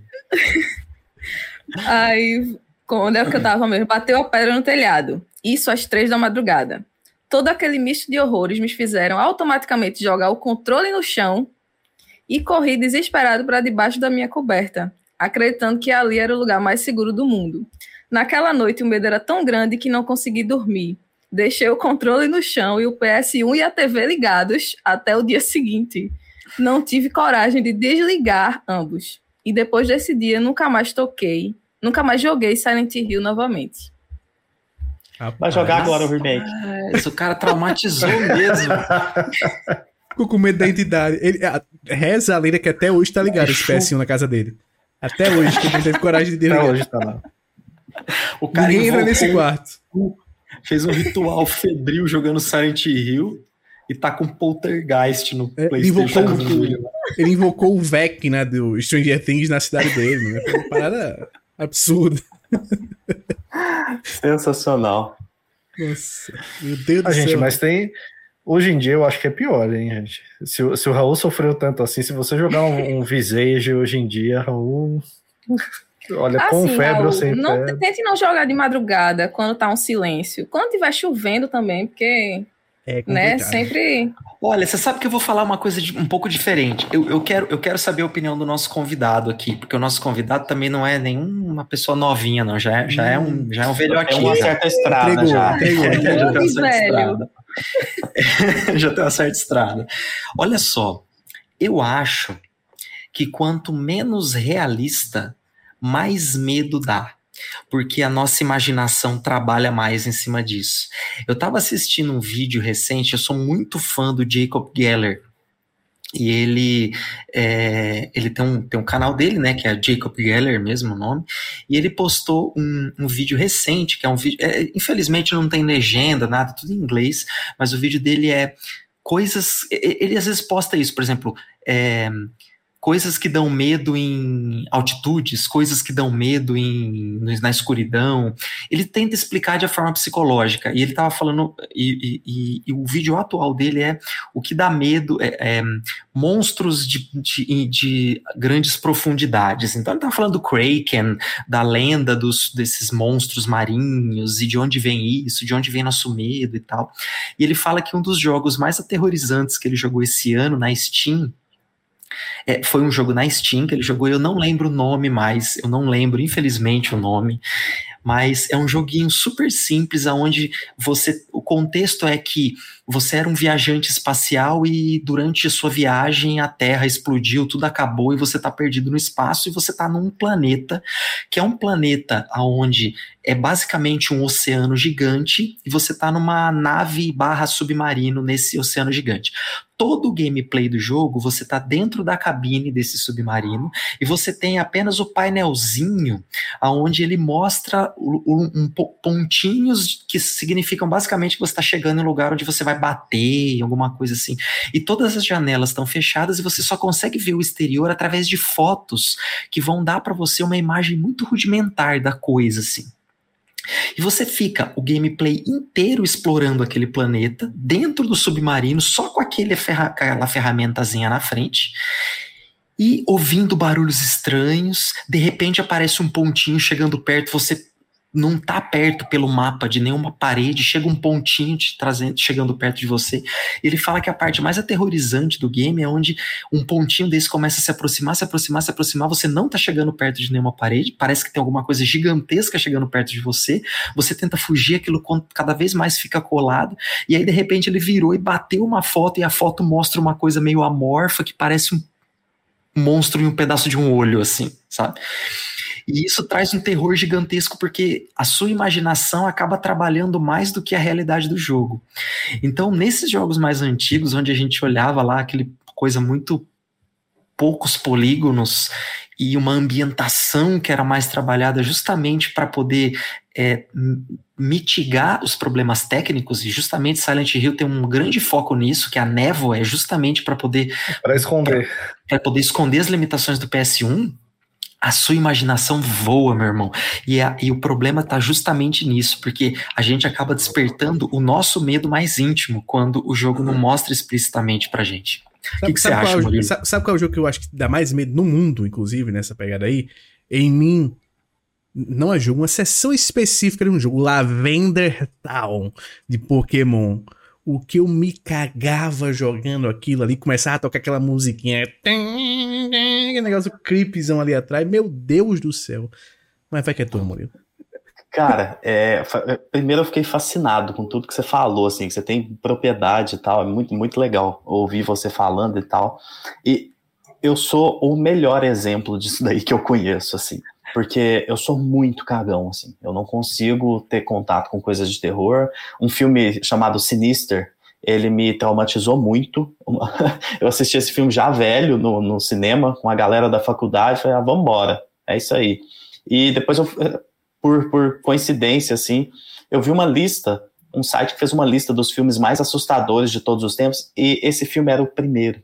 Hum. Eu fui descendo a lista, eu lembro que eles fizeram, tipo assim, 50 filmes. Aí eu fui descendo e tal, falei, ah, aquele filme nem deve estar aqui e tal, deve ter filme muito pior. Eu descobri que ele era muito pesado, porque se ele, ele tá era o pior. na lista, ele era o pior de todos, não só top 10, ele era o primeiro. E assim, eu, é, eu não tenho, apesar de ser muito é, sensível a, a jumpscare, tudo, qualquer coisa de terror. É, eu, eu, brinco que o terror, para mim, o, o, limite, o tanto, a quantidade legal é Bloodborne, que ali me, me intriga e eu gosto, assim.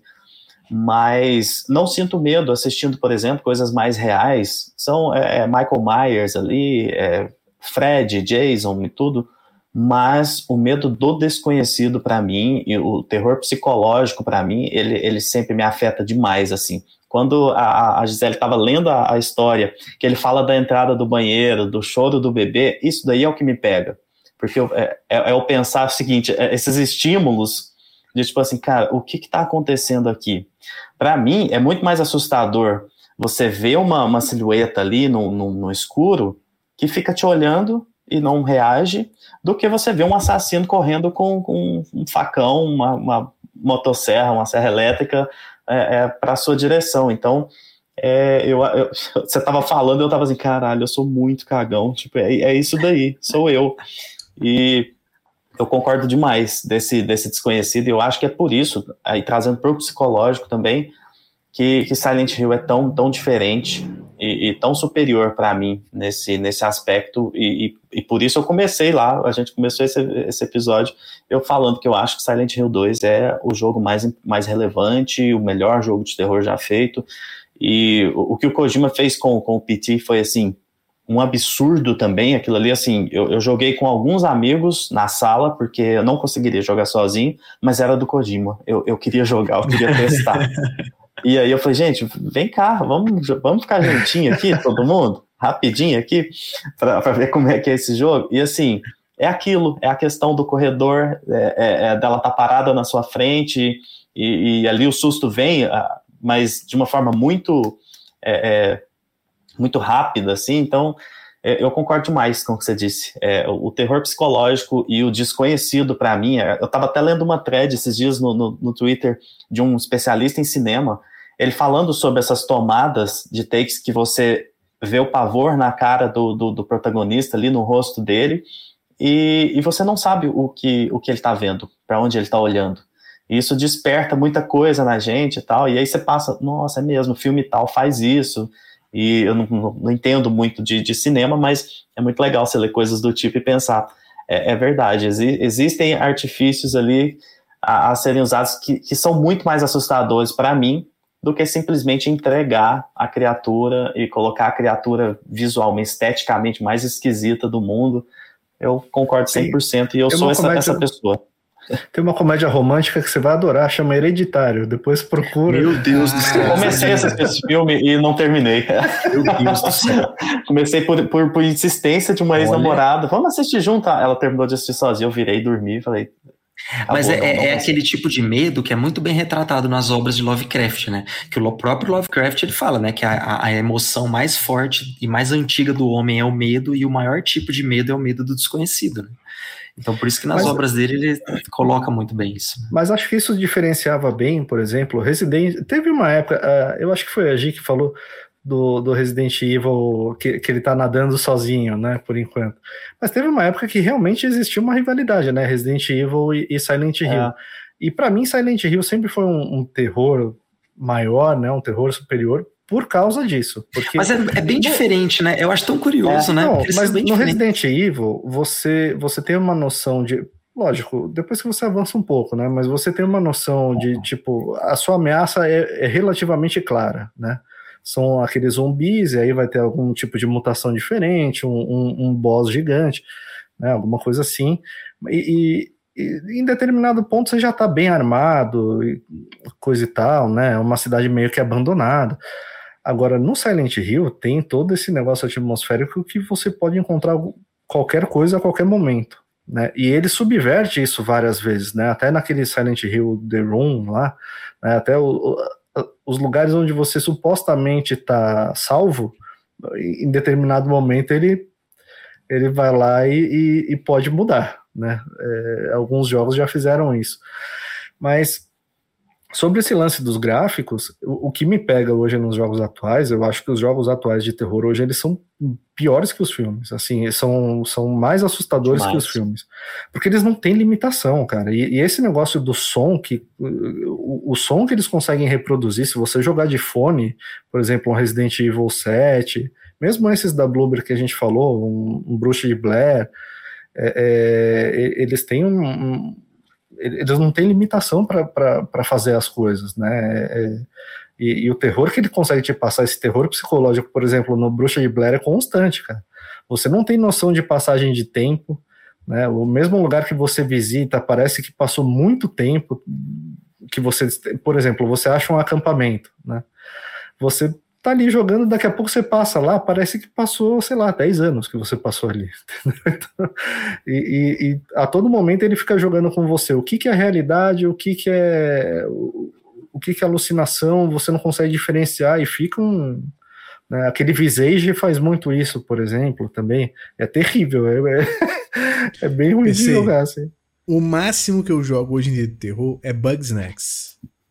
É isso. E tem uma Esse é pegadinha é... ali, hein? Tem um, tem um trechinho ah, ali tem, de. Tem, tem, tem. A Gia é a mais corajosa de nós, né? Ah, total. A Gia é.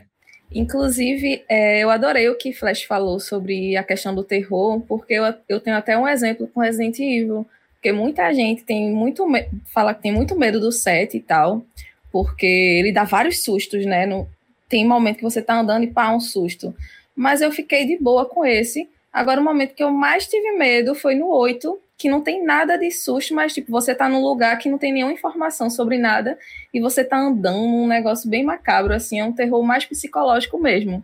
Então eu concordo total com isso, porque eu tava, caramba, o que é que vem aqui? Não foi nenhum susto, não foi nenhum bicho, né, que apareceu, nenhum, não apareceu nenhuma entidade, digamos assim. Mas o, o lugar, a atmosfera do lugar que me deu medo, sabe? Fiquei até com dor de cabeça nesse momento e parei de jogar naquela parte e só voltei depois. Porque foi bem psicológico mesmo o terror. Mas aquela parte é foda também, é né? foda, Pelo né? amor de Deus. Aquela parte Vocês... eu, eu também sofri. Vocês sentem essa coisa da entrega, essa frequência da entrega que Resident Evil tem, por exemplo? É, ela vai te vacinando ali, aos poucos? Chega um momento que, tipo assim, não, eu não tô sendo assustado mais.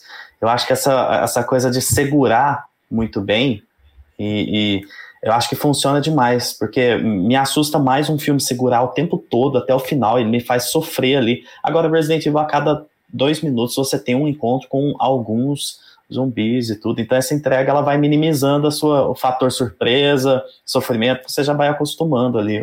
O é, só que o problema, o problema do 8 é justamente isso. Ele vai te entregando esses seres meio meio feras, meio lobisomens, não sei o que. De repente você chega, como é que é o nome da casa? A mansão é, lá, né? Benedito, Benevento, alguma coisa assim. Benevento, Benevento, é, alguma coisa é, assim. É, vou até dar uma olhada aqui. Na hora que você chega lá, subverte o gameplay completamente e entra para um lado Benevento. que Benevento, né? É, então. Essa Benevento aí foi um negócio que me quebrou. Tanto que, uma coisa que o, que o, que o PC falou é verdade. A, o áudio, o áudio 3D, meu irmão, no, nos jogos atuais é o que mais dá medo. Essa Benevento aí, essa mansão Benevento, eu joguei no mudo. Foi o jeito que eu consegui jogar. Eu, ah, eu amo como o Flash está se dirigindo ao lugar. Essa Benevento aí essa um cagaço. Essa maldição aí. Eu, gente, é, eu é, que o Jump, Eu tenho um problema sério com primeira pessoa. Eu, eu sou muito eu sou muito sugestionável. Quando tá em primeira pessoa, eu, eu automaticamente me coloco dentro do negócio. Eu não sei, eu não consigo lidar, sabe? E daí eu tô lá dentro. Eu já tô me cagando de medo. Hoje, pelo que você falou, eu acho que Silent Hill vai te dar bastante medo, viu? Bastante medinho. Ai, gostei. Eu sou tão Silent cagão. Hill. Eu sou tão cagão, PC, mas tão cagão que o Murilo falou dessa coisa do né, de tá toda hora dando um susto. Eu me assusto todas as vezes. Todas as vezes, eu sou assim eu também. Eu me assusto até no FIFA. Se tu vai jogando FIFA, aparecer um zagueiro me marcando do nada, um atacante aparecendo aqui. Oh, que é isso? Pô, se for o Amaral, aí dá pra assustar, legal. Opa, que é isso, que é isso, que é isso? Não tava esperando isso aqui, não. Pô, sou cagão no nível. Eu jogando Dark Souls assim é uma coisa absurda. É aqui o escudo aqui. Vou aqui, vou, vou aqui na. Fazer uma curva aqui eu boto a câmera para olhar o máximo possível para eu ver se tem algum bicho. Mas naquela quebradinha assim. É. eu nunca corro, eu tô sempre com o escudo aqui. Tá, tá, tá escondidozinho, bem lentinho. Sempre, não tem jeito. Mas é que o jump scare. Eu quero ver como é que foi, como foi Lucena com Bloodborne, que não tem escudo, né? Ah, Bloodborne foi. Ele fez eu ter que mudar meu comportamento. Mas aí, Bloodborne, eu parti pro meu lado mais fera, né? Eu fui pra um lado mais bestial, que foi até o que eu fui no, no Elden Ring também, que eu saí estraçalhando tudo que é bicho. Aquela coisa deles botarem aquela mecânica de você recuperar HP batendo rápido nos bichos meu amigo, ia pra cima de tudo que é bicho. O bicho me batia, tu, tu, me deu uma, mas tu vai tomar outra, filho. Tu vai tomar de volta. Porque eu quero meu HPzinho aqui. Pô, coisa linda. Saudades Bloodborne. Saudades Bloodborne. Nossa. O, o jumpscare, ele, ele, gasta rápido, né? Se você ficar dando sustinho, sustinho, sustinho de bu, bu, esse susto que é só uma aparição, alguma coisa assim, chega uma hora que ele, ele se torna até enjoativo, né? Agora, o que eu acho a grande diferença dos jogos é que eles têm tempo para construir uma atmosfera, né? Você pega um, um, um Midsommar lá, o filme que você achar mais assustador, a Hereditário, a Bruxa, ele conta uma história fechada e ele tem um tempo, né? Agora, um jogo de terror, ele tem lá 10, 15 horas, né? Ele tem 10 vezes o, o tempo de um filme médio ali para te assustar e para construir aquele, aquele negócio, né? E literalmente pode acontecer qualquer coisa, né? Num, num filme você tem se, se, se o filme tem um orçamento baixo, não vai aparecer um, sabe, um terror cósmico Lovecraftiano do nada, né? No jogo vai, no jogo pode, né? Então... Cara, sensacional isso. Eu tô, tô, falando demais aqui, desculpa. O assunto tá muito legal. É para isso. É, né? Eu não sei se vocês acompanham ou conhecem o PH Santos, que é um youtuber que faz críticas de cinema e tudo mais, e ele fez uma crítica Sim. de Death Stranding com a visão de um crítico muito de cinema. Bom, ele, ele, ele não joga nada. Então, assim, ele fala muito disso. Ele fala, cara, eles estão construindo algo aqui. Ele, ele gostou muito do, do, Kojima e tal. Ele ele está construindo algo aqui que ele precisa me entregar. Só que aí, na hora, eu senti, eu falei, ele, ele tá com a pressa do cinema. Ele tá acostumado Isso. com o filme. É, aqui tem 60 horas para você construir isso daí, amigo. É. Então, assim, você pode entregar daqui a 15 horas, porque você vai se, se entreter no caminho ali e tudo mais. Então, foi muito interessante ver ele dessa forma, porque aí, quando tem o começo, você faz aquela. Tem aquela cutscene que é uma das coisas mais maravilhosas que eu já vi na vida, da caverna ali com a, com a, com a, a Fragile ali, né? E aí você pega a, a carona. Eu não sei se todos vocês jogaram Death Stranding? Sim. Sim. Ah, ótimo. E, a gente vai e fazer aí um acontece. um dia. Aliás, eu sabia que aliás, ia falar isso, eu sabia. Você, já, você já está convidado para o nosso spoilercast de Death Stranding. Nossa, tá? emociona aqui. Se ele vai acontecer um dia. Ele vai acontecer. A gente está assim também. Vamos fazer? Vamos. Promessa, não sei quando. Vou ver e te aviso. Aí, quando aconteceu aquela entrega, naquela cutscene maravilhosa que a gente tem ali no começo, que é o, o fim do prólogo do jogo, vamos dizer assim. Ele falou, caramba, deu pra, deu pra, não lembro se ele falou, se ele verbalizou, mas assim, deu para entender que ele falou, agora entregou. E tipo assim, demorou uma hora para entregar. O filme muitas vezes tem uma duração total de próximo de uma hora, é. né? Uma hora, uma hora e meia. Filmes de terror geralmente são curtos. Então é muito interessante ver essa diferença e, e isso é muito, muito legal, porque o jogo ele pode trabalhar com você é, de formas diferentes. O PC falou, cara, espera, dá, dá para trabalhar aqui, tipo assim, é, é, não preciso te assustar agora, eu não preciso te entregar as coisas agora. Eu lembrei disso na hora, falei, nossa, é um, é um exemplo muito bom, assim. Inclusive, PH Santos ele é nota 10. É massa, é massa. Mas essa construção eu acho fã. O Silent Hill 2, caramba, nossa, Gi, eu, que, eu, eu, queria muito que você fizesse uma live jogando pra eu, pra eu ver você jogando. Porque assim. Pra me chamar de começo, burra no chat, né? Burra! Tá errando o caminho. Do nada. Não, nem tem nada disso, mas é aquele começo onde você, meu, porque o jogo ele te pega nos primeiros três minutos, né? Simplesmente você é um cara que perdeu a esposa para uma doença grave há poucos anos e acaba de receber uma carta dela falando: me procure aqui nessa cidade chamada Silent Hill. Você vai, sabe? É uma coisa muito bizarra, cara. É, é, é nossa, é, é, a história desse jogo, meu Deus do céu. É... Mas é, é, é, mais crível do que o Resident Evil 7, que o cara chega lá na. Ele recebe um e-mail, vai lá para aquela casa caindo aos pedaços e não liga para a polícia. A, a carta é mais, é mais é, é terror do que e-mail. É. A tecnologia atrapalhou isso. Tá vendo? A carta tem um charme. Tem. Tem. O próximo vai ser no WhatsApp, aí já não vai ter hum, o mesmo manda zap, manda, manda um áudio no zap. Manda um Amor. Zap. Vai mandar uma figurinha. Alô. Amor. Quebrou. Tô aqui no site Rio, vem buscar. Quase é bloco na base, hora, né? vem me buscar. Tá intancável. Estou na intancável Silent Rio. Cara, mas é, é, até engraçado esse negócio da construção, porque, por exemplo, um amigo meu falou, o Bel Monteiro, é arroba Bel Monteiro, era o Estação 96 do, do, do Twitter, segue todos nós, fala bastante de videogame também. Acho que o arroba dele agora é arroba Bel Monteiro. Ele falou e se não que, for, que... PC, que ele troque agora para arroba Bel Monteiro. É, Já foi feita a propaganda. Essa pra nós. e ele falou uma coisa uma vez que, que é verdade. Uh, o Hellblade, né, o Nosso Sacrifice, ele, ele encosta um pouquinho ali no terror. Se quisessem fazer um jogo de terror daquele jogo, dava para fazer. Ele dá uma dava sarrada no terror. Ele dá uma sarrada no Engraçado, terror. Engraçado, porque para mim ele mergulha no terror. Nossa, teve, é, eu quase abandonei sarrada. aquele jogo. É, ele, ele é bem pertinho, assim. Se, se quisesse rumar um pouquinho pro terror ali, de, de, de você ter essa esquizofrenia da cena, até a, a, a permadeath que eles colocam, é, é, tem uma série de elementos ali que, que aumentam a tensão, deixam você. Né? É que eles não, não quiseram rumar totalmente para isso, mas dava para fazer. Faltou um Rodrigo Faro ali para meter um vai dar namoro e rolar realmente esse relacionamento entre Cinema Sacrifice e o terror, né? Essa é a verdade. Caramba, Lucena hoje. Meu Deus, Lucena hoje, olha, bicho. O Lucena tomou um monstro Cara, hoje. Impressionante. é o sono. O meu monster é o sono de dias acumulados, né? Ele, ele tomou um monster comendo palhacitos e veio gravar um podcast. É um, e é um monster não, não tá aprovado pelo Comitê Olímpico. Eu acho. Tá. Esse aí. vencido. Tá vencido. Tá puro, tá não. Tá puro, gente. tá puro, não. Mas, gente, vamos passar, falar um pouquinho do que a gente tem jogado, do que, que a gente tem feito, começando pelo convidado. O que, que você tem feito, o que, que você jogou na última semana? Bora lá. Ultimamente eu tenho jogado muito pouco, é impressionante. É, eu tenho muito tempo para falar de jogo no Twitter, mas para jogar eu tenho tido pouco tempo.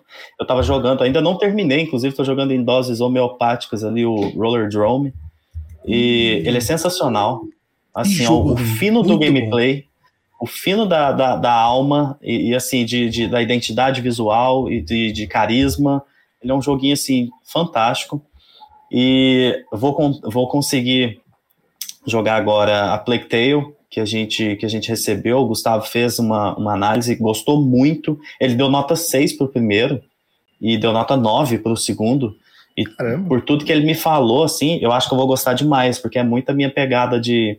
É, é, focado em história, narrativa, terceira pessoa e tal, e jogo bonito, adoro jogo bonito quando a proposta é essa. Então, eu estou bem ansioso para jogar ele e quero conseguir jogar algumas coisas até o fim do ano, porque o, o, episódio nosso, assim, que eu tô mais. Inclusive, a gente podia fazer uma. mexer um negócio aí, fazer um episódio no fim do ano, hein? Todo mundo falando dos ah, melhores do tem, ano. Tem que, não, vai ter tier list, vai ter tier list ranqueando os pois melhores é. do ano. Tem que ter, tem que ter. Tem uma, que ter. Um episódio, tipo assim, uma live da gente passar ah, a tarde perfeito. falando besteira dos jogos do ano. Porque perfeito. eu quero muito jogar algumas coisas ainda para conseguir montar uma lista legal no, no fim do ano. Mas é isso, o Roller Drome é, é, fantástico. E eu tô assim, eu já tô entrando naquele estágio de não conseguir pensar em outra coisa a não ser nele. Caramba, cara, é assim. Ah, tá, tá, tá. Ah, tá. Eu achei que era. Eu também achei caí que era o Roller. Eu falei, ah, eu, ninguém pensou do God of War. Eu, eu já tô entrando ah. naquele estágio, tipo assim, cara, vem, por favor, deixa eu. Tipo assim. É, eu tô muito ansioso. Eu tô muito ansioso porque eu gosto muito do 2018. God of War já era para mim uma franquia muito forte, é, desde o PlayStation 2 ali. Mas com o 2018 ele passou a ser, tipo assim, top, top 10, top 5 na vida. Então é, eu tô muito ansioso. Não sei se você. Eu, eu sei que a Gisele adora, tá, tá, tá ansiosa.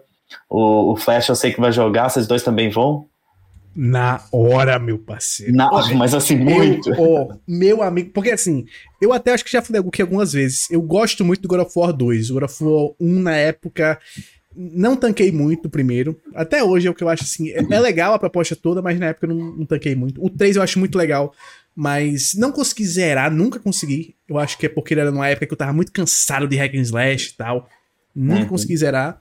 Mas quando veio esse 2018, pô, pra mim é um dos melhores jogos do PlayStation 4. Se, se não for. Tá ali é. pau a pau com The Last of Us Part 2 e Bloodborne ali. Tá os três, é a trindade do, do PS4. É a sua trindade, legal. É, a eu, minha eu montei. Eu... Perdão, pode, pode continuar. Vai lá, vai lá, vai lá. É, a minha trindade, eu ia falar, eu montei com de, de PlayStation 4 é Death Stranding. The Last of Us Part 2, o primeiro, assim, pra mim nada compara, não, não tem jeito. Tipo assim, é, é, tipo aquela discussão do futebol do Pelé, sabe? Tira o Pelé e vamos fazer a lista que a galera faz. Pra mim é tira The Last of Us Part 2 e vamos conversar aqui embaixo com God of War, Bloodborne, Death Stranding, mas é por aí também, assim, é, tem alguns jogos nessa geração que ficaram absurdos, né? Eu, lá, eu acho que, eu acho o, PC, o PC não jogou nem o God of War 3 ainda, né, PC? Eu terminei todos, rapaz. Agora eu tô em dia. tô brincando, tô brincando. Ele tá, é prontinho, demorei... ele tá prontinho pro Ragnarok, o homem. Eu tô prontinho, velho. Tô, tô Ragnarok em 2040, né? Então, mas Segundo eu 34, Ragnarok por favor. Já. 34. Ragnarok 2, o retorno. Vai jogar o remake no PS8. Mas, gente, não, ó, eu, eu Gostei bastante do 2018, eu vou falar dele daqui a pouquinho. Mas aqui tem tanta coisa na fila que eu não, não vejo tanta essa necessidade de você pegar tá agora, Se você tá certo. Você vai jogar a melhor versão. Você vai jogar a melhor versão de todas. Até, mesmo sendo um jogo do PS5, com patch, vai estar 60 FPS cravadinho, gráfico vai estar tá o máximo possível. É a única pessoa sensata desse podcast, é, é perfeito. É, é, não, não precisa.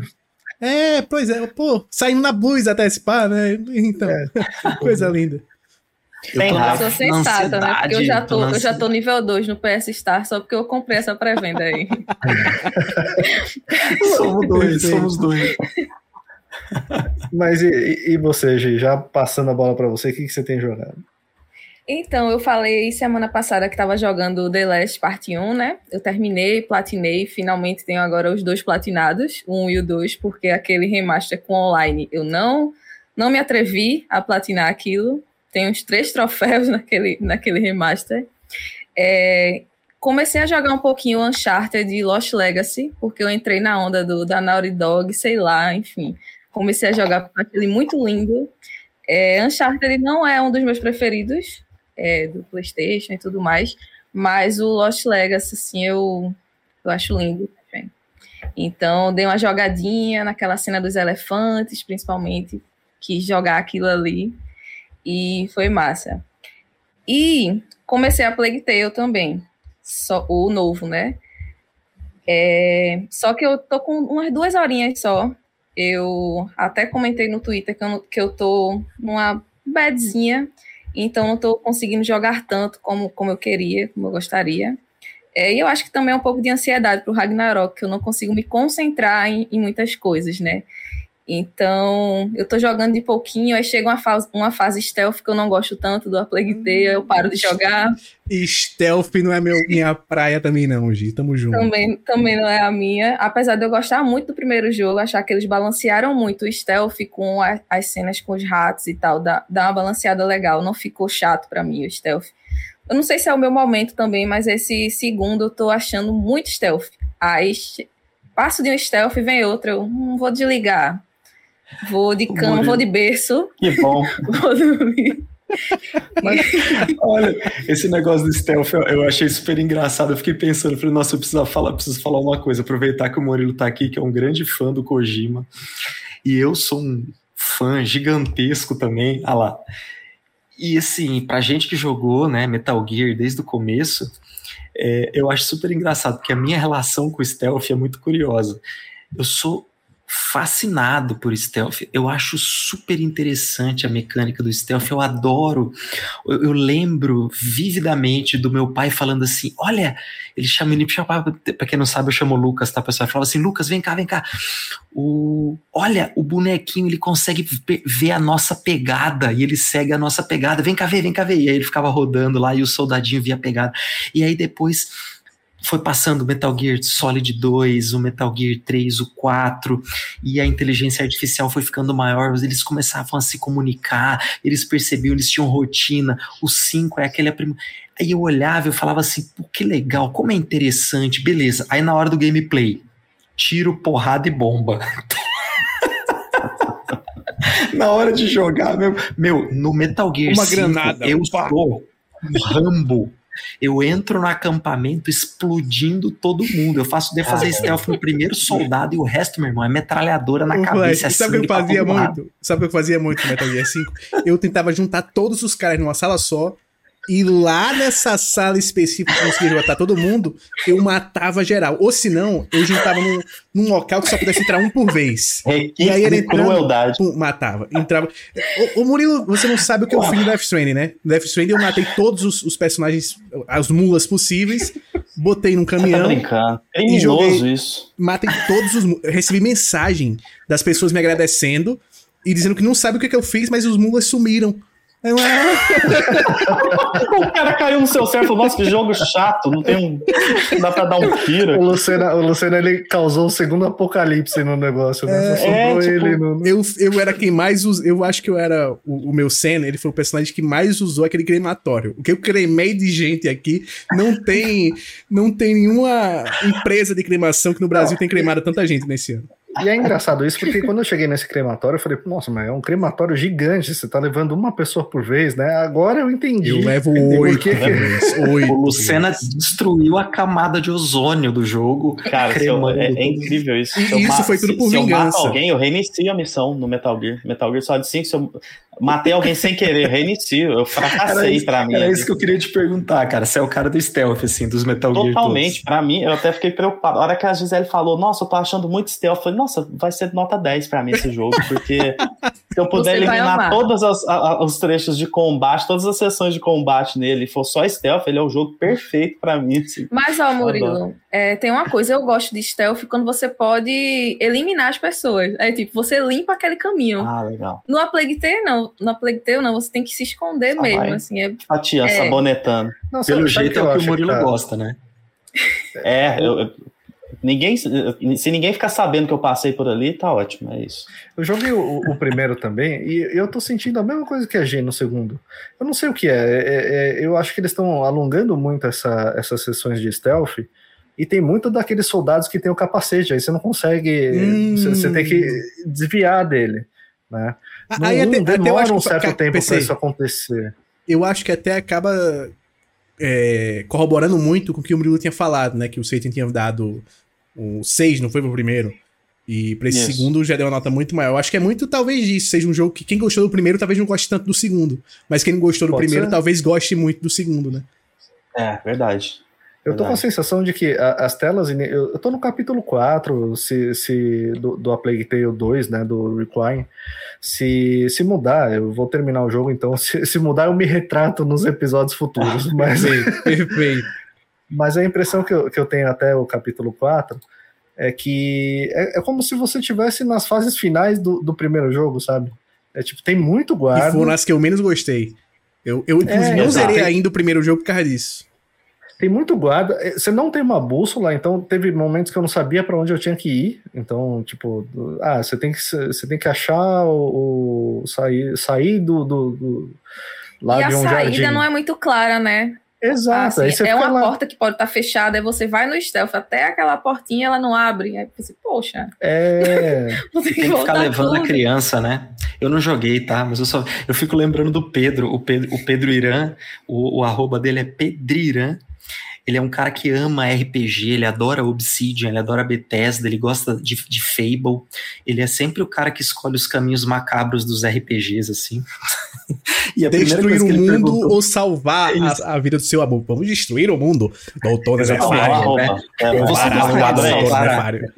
Você gostaria de salvar a vida dessa pessoa ou queimar essa criança no micro-ondas? Ele vai queimar a criança no micro-ondas. É, é, o Gru da vida real, né? É o Gru da vida real, nosso malvado favorito.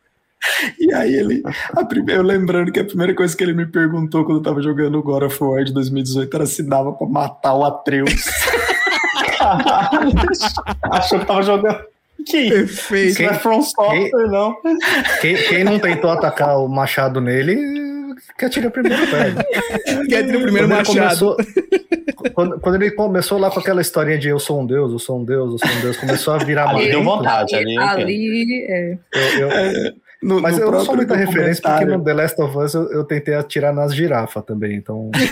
é isso, Cadê a polícia, gente? Nossa! Que que eu queria ver se. Alô, Polícia Federal. Achei, diminuiu dois pontos da nota, falta de realismo. Não dá pra tirar nas girafas. Não consegui matar as girafas. Contras. Ai, ai. Mas é, então, então é, no, no, e aí, ele, e aí o Pedro, ele comentou, ele, ele postou esses dias assim, qual que é o moleque mais chato, se é o Atreus ou se é esse daí do, do jogo. Eu já, fiquei né? pensando, já fiquei pensando, certeza que ele quer matar esse moleque também, se desse ele matar. Pô, Mas moleque... é a história. Eu gosto muito da história. Tô gostando muito da história do jogo, a Plague Tale. Eu só. Eu não sei se é o meu momento também, sabe? Que talvez não seja, né? Às vezes a gente não tá no momento de jogar aquele determinado jogo. Eu também estou ansiosa para um outro jogo, então isso pode estar tá me atrapalhando. Mas eu estou sentindo isso, assim, quando eu estou adorando a história, chega. Ela vai se deslizando bem legal, mas quando chega, ó, é mais um stealth aqui para tu. Poxa, de novo. Aí eu saio e vou fazer outra coisa. E eles estão mais longos que os trechos do, dos ratos mesmo. Tá, tá, tá, sei lá, eu também achei, eu senti a mesma coisa. Vamos ver se daqui para frente melhora. Mas e, e você, meu amigo Flash, o que, que você tem jogado? Eu não tenho, não tenho novidades. Eu continuo no Final Fantasy IX. Final eu Fantasy até das ideias. Final Fantasy das ideias. Tô jogando menos o Final Fantasy IX agora porque tava corrida essa semana, não consegui pegar o Switch. E então tô, avancei um pouquinho só, uma horinha mais ou menos tá, a história tá começando a ficar bem intrigante, eu acho que tem potencial aí, eu não conheço nada, né, não tem spoiler, então tô muito ansioso para saber o que, o que, que vai ser, qual que foi a construção de, desse mundo que fizeram aí. Ele é o meu e favorito, tô... inclusive, sabia? É mesmo, cara? Puta, que é, legal. Eu coloquei ele em quarto que... na, na minha lista eu... da vida. Puta, que legal. Eu é, falo muito do set, que eu gosto muito, é um apego emocional grande, e a Bamped que falou para mim, falou assim, ó, só gosta, só é o, o 7 só é o preferido de quem não jogou o 9, joga o 9. Eu falei, não, então beleza, você falou, eu vou jogar. E primeiro que é lindo, né, cara? Eu falei no episódio passado, é um, jogo fantástico, é lindo, lindo, lindo. Eu já sou, eu já sou um fanzaço do Vivi, como é um personagem, como ele é um personagem especial. E eu tô muito intrigado. Eu não sei nada da história, nada. Isso tá sendo bem legal para mim. O gameplay é legal, eu só acho que o combate tô gostando do combate, mas eu acho o combate do 7 mais legal. É, mas a, a, a, quantidade de opção que o 9 tem é, é, um, é brutal, assim, é um espetáculo mesmo. É, quantidade de opção, assim, é muito legal. E, e eu tô no, no Final Fantasy XIV, é, no Final Fantasy XIV também, que eu nunca imaginei que eu fosse jogar um MMO na minha vida, mas se você tá ouvindo esse episódio pensando, será que eu posso gostar desse jogo? Eu não gosto de jogo MMO, eu gosto de single player. Saiba que eu estou com 32 horas full single player, totalmente single player. As pessoas estão vivendo naquele mundo. Eu vejo a galerinha ali, uma galerinha vem interagir comigo, perguntando para entrar, pedindo para entrar na, se eu quero entrar na companhia deles e tal. É, mas eu estou fazendo tudo totalmente single player. Quando eu estou entrando em dungeon, tudo, o jogo ele implementou, talvez em um patch de atualização, uma mecânica onde você pode optar por é, ter uma party de NPCs com você, com inteligência artificial. Então você não precisa ficar esperando jogadores reais ou então se você não fica se você fica incomodado como eu, que eu fico de fazer um, um, uma dungeon com um monte de jogador real, eu não sei, né, qual é o ritmo de cada um e tal, sem conhecer, é, dá para jogar assim. Então é, é, e a história, meu amigo, jogando Final Fantasy XIV, eu tô cada vez mais empolgado pro Final Fantasy XVI, viu? Porque jogo, jogo do ano de 2023. Vou adiantar aqui pra jogo vocês. Espetáculo. Mas é isso, sem grandes novidades. Ah, e voltei a jogar Elden Ring também. Ah, 400 horas. pra variar. Oh, novidade, Bacana. novidade. Bacana. Novidade, Jogou novidade. bom, Novidade. né? Eu nem sabia que você tinha parado, eu nem sabia que você tinha Completo. parado. Nem Eu, sabia que eu você parei tinha por algumas semanas. Aí agora comecei uma. Eu fiz o, Gan, o, Gan, o Gandalf. Agora é o Flash com roupa, né? Antes era o, era o É, pelado. não, agora ele tá com todo um vestido. manto, porque ele vai mudar. Ele é o Gandalf the Grey. Ele tá com a barba cinzinha, assim, mas até o final do jogo ele vai virar o Gandalf the White. Ô, Flash, Então eu tô fazendo, fiz um maguinho pra, pra terminar. Completei as 400 horas essa semana. eu queria que você fizesse um teste depois. Que você fizesse um run jogando a versão do PS4 no PS5. Não sei se tu já jogou todo, do começo ao fim. Não, do, do PS4 eu não joguei. A versão do PS4 no PS5 eu não joguei, cara. eu queria é uma, porque a galera, é uma galera que platinou, né? Os dois, né? É. Mas eu não joguei, não. Não joguei, não. Porque ele, ele é mais fluido? É, porque ele é Porque a 60 galera me fala que cravado. ele é mais. É, fala ele é que ele é 60 mais fluido, cravado. Ele é 60 cravado e o input lag dele é bem mais baixo que a versão do, do PS5. Que- Eu queria saber como é que você. O que, é que você achou dessa versão?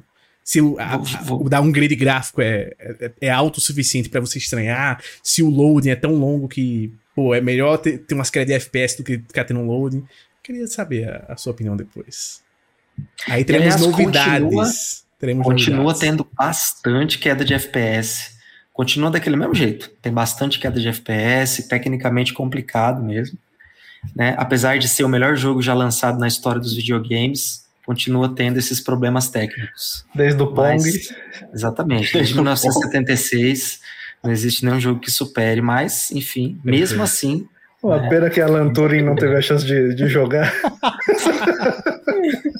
É verdade. Né? Aliás, você podia fazer esse meme, né? Você gosta de Elden Ring? Agradeça a esse homossexual aqui, né? É, Nossa.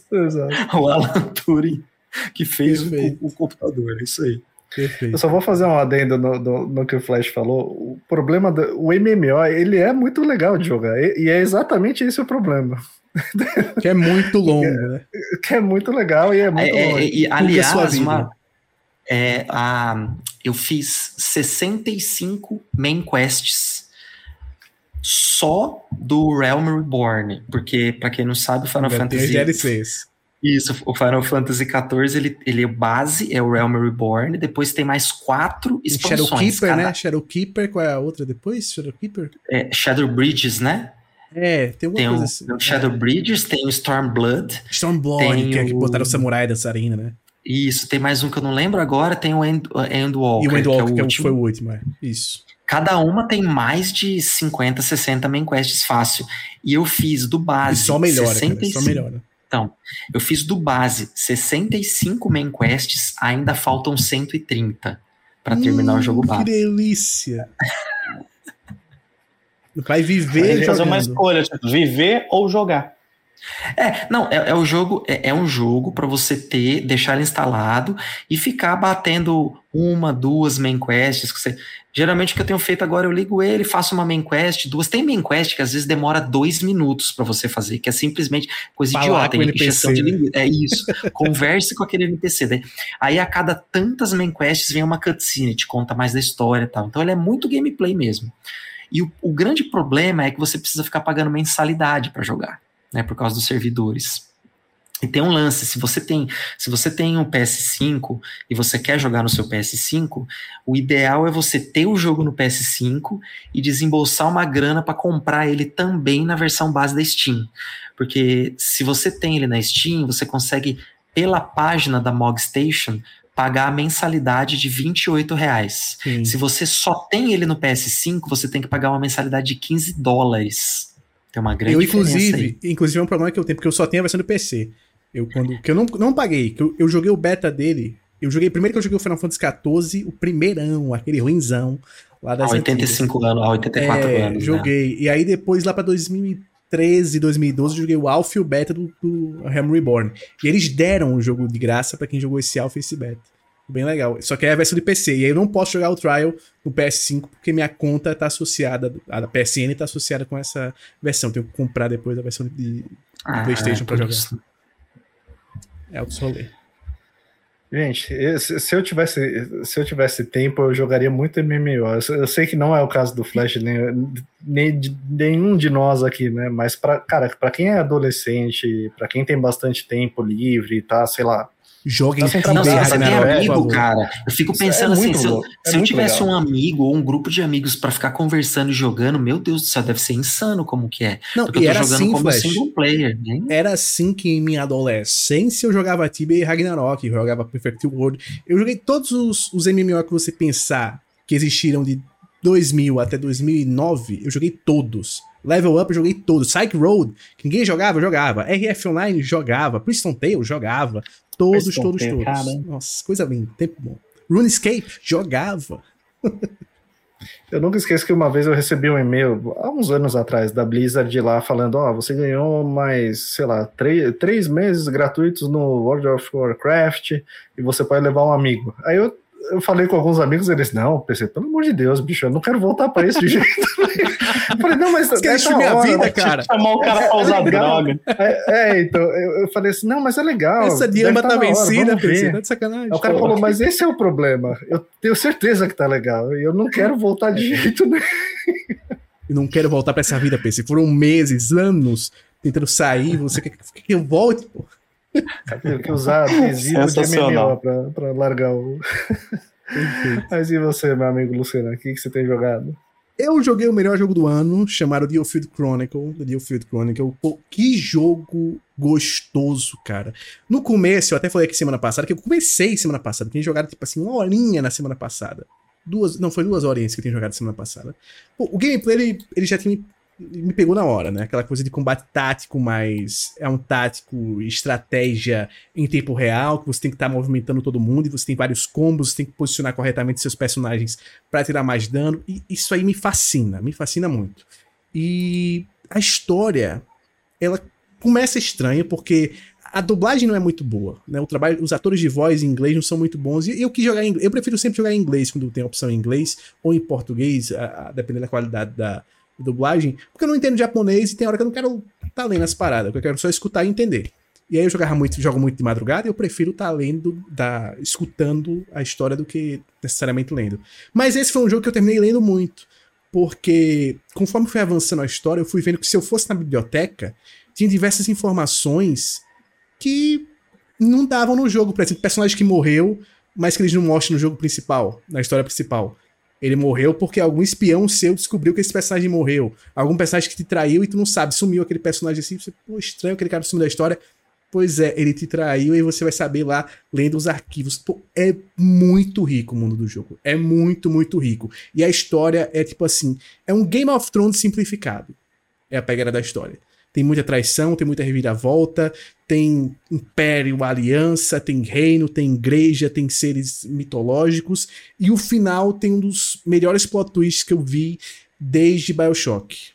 Era aqueles plot twists que quando rola, você faz, pô, deixa eu olhar aqui. Você vai olhar a história do jogo anteriormente e você vai vendo como as coisas começam a fazer sentido. E como, putz, estava aqui na cara o tempo todo, eu não percebi isso. Pô, é muito bom o jogo. E curto e fácil de platinar, tá? Zerou platinou praticamente. Zerou platinou. Platina fácil. The Deal Field Chronicle saiu agora da Square. E aí comecei ontem o Valkyrie Legion. Esse aí, é, o combate é muito bom. O combate é muito bom. Level design já não é dos melhores, é bem repetitivo. A ambientação também é preguiçosa. E a história, até agora, pelo menos, eu achei o roteiro muito ruim. A história é interessante, mas o roteiro é muito ruim. Ele cai muito naquela pegada de você ter que ir atrás de artefatos esdrúxulos e ficar naquilo e tá fazendo coisas que você não entende muito bem para que você vai fazer. Mas eu sinto que no final vai ter alguma reviravoltazinha ali, principalmente com o Odin, que vai começar a fazer o jogo ter mais sentido e talvez eu zere de novo e quando eu zero de novo a história tenha mais peso. Mas tô gostando do combate do jogo, principalmente até agora. É, mas é, é dá, dá, um pouco de, de preguiça, né? Quando você vê assim esse design que você fala assim, pô, tem coisinha ali básica que falta, que, Sim, né, que podia ter sido um pouquinho mais caprichado e faltou, sei lá, por, por falta de esmero, vai, por falta de cuidado, alguma coisa assim, né? Mas passando a bola para mim mesmo, como faria Mbappé. o presidente do PSG. como faria Mbappé. Perfeito. Eu terminei God of War 2018. É, finalmente, finalmente, chegou a minha né? vez. É... Merece Gente, palmas mesmo. Não merece só palmas, não. Merece Tocantins inteiro, pô. eu, eu não sei porque. Eu, eu comprei esse jogo fazia bastante tempo. Eu tenho NVIDIA física aqui, sei lá, devia ter uns três anos já.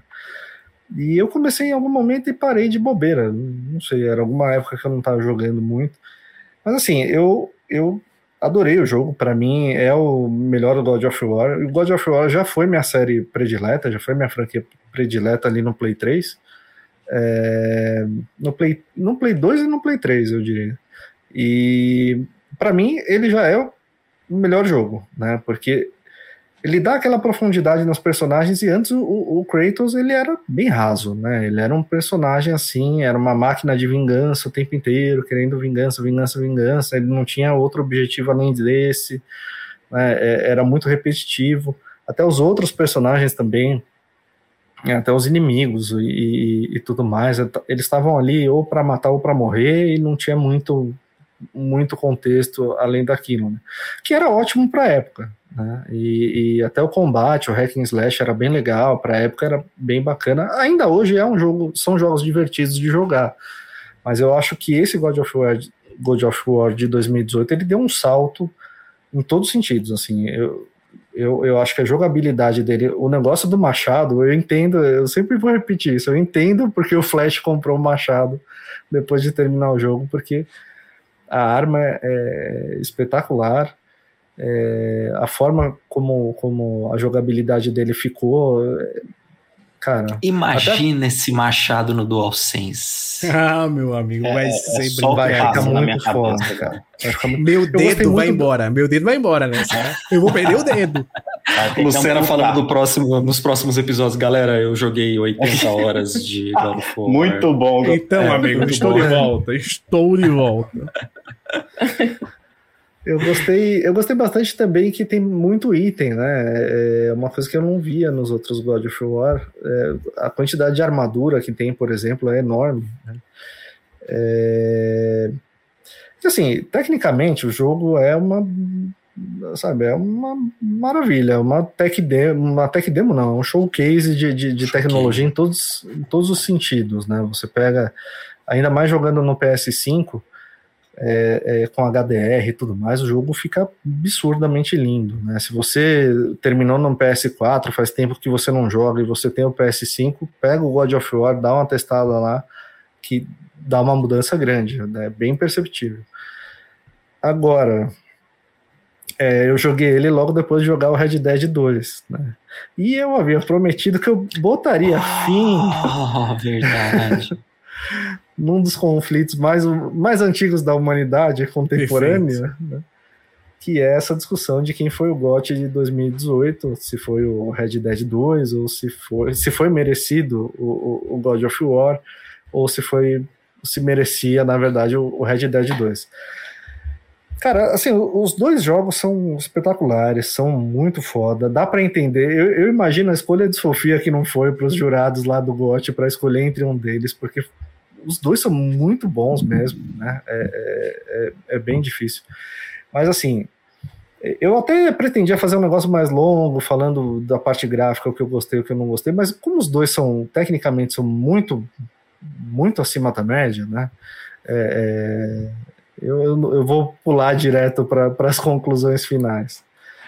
Uh, ah, para mim, para mim, os dois são jogaços, os dois mereciam ganhar, mas para mim eu prefiro ainda o Red Dead 2. Eu acho que o Red Dead 2, a história do Red Dead 2 é uma coisa que me pega mais, sabe? É, é... Jogo por jogo, os dois são. Eu, eu, me diverti pra caramba nos dois. Eu acho até que o Red Dead tem alguns defeitos, por exemplo, ele, ele é excessivamente longo, ele não precisava ser tão longo do jeito que ele é. Mas eu, eu gosto muito, aquela história me pega muito. Tem uma parte ali daquela história que que eu vejo assim como um, um confronto até sem dar spoiler entre idealismo e pragmatismo daquela gangue, né, a forma como eles enxergam o mundo, a evolução dos personagens ali, do próprio Arthur e de todo o pessoal que está ali ao redor dele, é um. Eu, eu acho que é uma obra-prima. O God of War também é, mas o Red Dead, a história me pega bem mais, cara, bem mais. Assim, eu. Se tivesse que escolher entre os dois fazer a, a escolha, eu teria feito um pouquinho diferente do, do dos jurados ali. É, agora, do Ragnarok que, vocês falaram, cara, uma coisa que eu queria ver no God of War, que eu queria que mudasse um pouquinho, eu sinto que todo God of War você tá, você tem uma, uma parte grande da trama que você tá atrás de algum artefato para fazer alguma coisa que é em relação ao objetivo final. Por exemplo, vai, você tá atrás da caixa de Pandora, você tá atrás do cinzel, você tá atrás do olho do Mimir, né? Eu, eu acho que são sempre arcos meio longos, assim. Né? É, é, isso se repete no God of War. Né? Eu, eu queria ver uma trama um pouquinho diferente disso. Né? Eu acho que nesse Ragnarok, tomara que consigam fazer um, alguma coisa um pouquinho diferente. Mas eu, eu acho que ele vai ser um jogaço também, assim como 2018. Se eu não apanhei nesse podcast, até esse episódio é hoje. É o, Mas, é cara, eu, eu, tinha, eu, tinha, comentado já isso. No, no podcast do Sacred Symbols, eles comemoraram os 200 episódios fazendo uma apresentação ao vivo num teatro, onde eles é, pediram para que cada, cada um dos, dos apoiadores deles do Patreon, e eles têm 12 mil apoiadores, é um podcast de PlayStation, exclusivamente de PlayStation, é, a, a, votasse quais são os jogos de é, é, é da geração do PS4, assim, para eles, para cada um. E eles fizeram um ranking de 30 jogos. E ele foi lá do trigésimo ao primeiro lugar. Então, cada um dos integrantes do podcast falava qual que era o seu jogo daquela posição e aparecia na tela qual era o jogo da plateia, das 12 mil pessoas, fãs de PlayStation assistindo um podcast de PlayStation. E o jogo da geração é, escolhido por eles foi Red Dead 2. Tá? Então, é, é totalmente compreensível essa grande dúvida eu não joguei Red Dead 2 porque eu tenho um problema sério que ele me dá um sono absurdo no, no, no, começo e eu não consigo passar por aquela monotonia do começo do jogo. Mas eu vou jogar em algum momento. É, eu até peguei aqui o, o 1 para jogar no, no, Series S e eu vou jogar. E quando eu jogar, provavelmente eu vou ter essa mesma dúvida, porque eu vejo que a história é sensacional, assim como eu gostei da transformação do, do God of War também. Eu acho que prêmio tem toda aquela questão, né? Então é difícil mesmo da gente poder pegar e falar que ah, tal jogo é melhor, né? Mas agora fora é o GOT. Ponto final. eu gostei do que você falou na que ele do aspecto do Red Dead que ele gostou da história, porque eu vejo muita gente falando, ah, mas é porque o, o Red Dead é muito melhor porque é mundo aberto, é um realismo muito maior e tal. Mas, tipo, eu não, eu não, eu não acho que isso entre no, no critério, assim, porque se a gente é. for pensar, o God of War mudou tudo da franquia.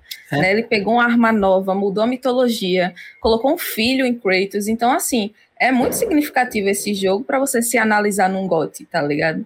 Mas eu gostei que você não citou isso de ah, mas é porque o jogo é muito maior, tem várias coisas realistas e não se compara hum. com God of War, porque eu acho que isso não, não deve entrar, sabe? É mais o, esse aspecto mesmo da história, narrativa, é o que o jogo trouxe para aquele porque para mim foi muito histórico, sabe, o God of War ter mudado a mudança, tudo. né? Essa mudança total, sabe? Que muita gente não tava nem esperando também. Trilha Combate. sonora, tudo do jogo é, é fantástico. Então, eu gosto de analisar assim, não essa questão de por ser mundo aberto ou por ser maior, uhum. por ter mais horas de jogo. É, porque. Com certeza. A única coisa que eu analiso assim, vai, que eu, que eu, que eu diria que, que eu acho também que o Red Dead acaba sendo superior é nesse sentido de side quest. Né? Eu acho que na, na side quest. Ah, pensei que lá... você ia falar que era das, da, dos testículos do cavalo, mas pode continuar. Sensacionais. Eu acho no sentido da sidequest. Eu, eu acho que o Red Dead ele tem uma sidequest que expandem melhor aquele mundo, contam mais histórias, coisa e tal. Tem algumas coisas bobinhas lá, aqueles eventos que ficam acontecendo o tempo inteiro tal, que, que alguns são legais, mas chega uma hora que fica meio repetitivo, né? Agora, o God of War tem tudo isso que a gente falou, assim, é, é uma mudança da água para o vinho. Você saiu de um jogo que era, sabe, apertar botão e, e, e qualquer coisa e, e, e caminhar para frente, fazer uns puzzles ali, para uma narrativa mesmo, de verdade, né? Eu até uma coisa eu gostei muito, o plot twist do final, e eu não contava, para mim, tipo, acabou o jogo, né? é, e o plot twist do final é muito foda, assim, é, é era uma coisa que. Uh, eu, eu, diria que assim, todo aquele final né, é, teve muita surpresa para mim. Eu não, não esperava é, as coisas que aconteceram ali. Eu estou muito curioso para ver o, o, que vai acontecer no Ragnarok, mas eu vou esperar um pouco, como sempre. Né? mas eu acho que é, é, da, é daí que vem essa minha, esse meu ceticismo com o desempenho do Ragnarok. Né? Não estou falando, não vou cair nessa armadilha de falar que ele é uma DLC, não tem nada a ver. Agora, a transformação não vai ter a mesma transformação. Então, eu, eu, eu quero ver como que ele vai performar em termos de avaliação. Eu, tô um pouco cético. Eu não me surpreenderia se ele performasse de forma parecida com Forbidden West, por exemplo. Tá? É, eu, eu, espero que ele quebre a maldição dos 88 no Metacritic que a PlayStation ganhou esse ano, porque esse ano foi 87, 88, 87, 88. Mas eu não me surpreenderia se a nota dele fosse essa, num, porque é, é, é justamente aquele choque da inovação, da inovação do combate, é, que fez com que ele ganhasse esse destaque tremendo, e agora a gente está tendo um polimento daquilo que foi feito em 2018. Então, vamos ver. Espero que seja um jogo. Eu sei que vai ser ótimo, eu sei que eu vou gostar, mas eu quero ver o que, que eles vão fazer, o que eles vão colocar de inovação nesse jogo, que é, é um grande desafio. Eu acho que não dá para ficar revolucionando a fórmula a cada cinco minutos, né? Não, não, não dá para você ficar fazendo virada 360 graus. Eu acho que ele caminhou para uma direção ótima. É isso. Vai nessa. É, eu adorei tudo que vocês falaram sobre os dois e uma coisa bem rápida. God of War é melhor. É... Brincadeira, em, em muitos momentos eu achei que Red Dead poderia ser melhor, mas eu acho que são dois jogos completamente diferentes, né? Mas os dois, inclusive, entraram no meu top 20, no episódio que a gente fez top 20 da vida. Esse episódio é ótimo, inclusive. Só que, nossa, eu adorei aquele episódio, é muito bom de gravar, assim. Episódio excelente. Falar do que você gosta e lembrar, é nostálgico, é tudo isso. Mas, para mim, o grande, a, a, grande, o grande fator decisivo nessa comparação é que Red Dead Redemption 2 ele mira em algo muito ainda maior do que God of War. São, são oito anos de desenvolvimento, mais gente ainda, é um negócio assim, acho que não tem nada nesse escopo da indústria. Claro, os dois estão ali no topo, né, mas ele ainda é mais ambicioso ainda.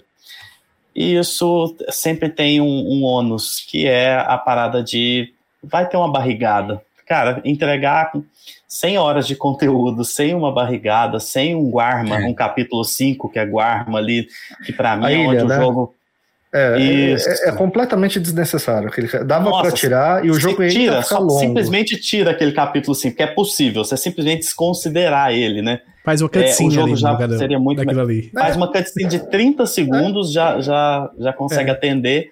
E assim, foi aí que eles perdeu para mim. O God of War é um jogo mais enxuto, é um jogo mais fechado, é um jogo mais conciso. Isso para assim, mim vale muito. Isso aí para mim vale, vale demais, porque o, o, Red, Dead Redemption, Red Dead Redemption 2 ele, é, ele é genial, ele é, ele é doentio em alguns aspectos. Tem, tem side quest que você entrega um cara na delegacia e se você ficar lá assistindo, eles, eles vão ficar fazendo várias coisas dentro da delegacia, limpando o chão, limpando um sangue, alguma coisa. Então, assim, ele, ele é ridículo de tão bom e de tão detalhado, né?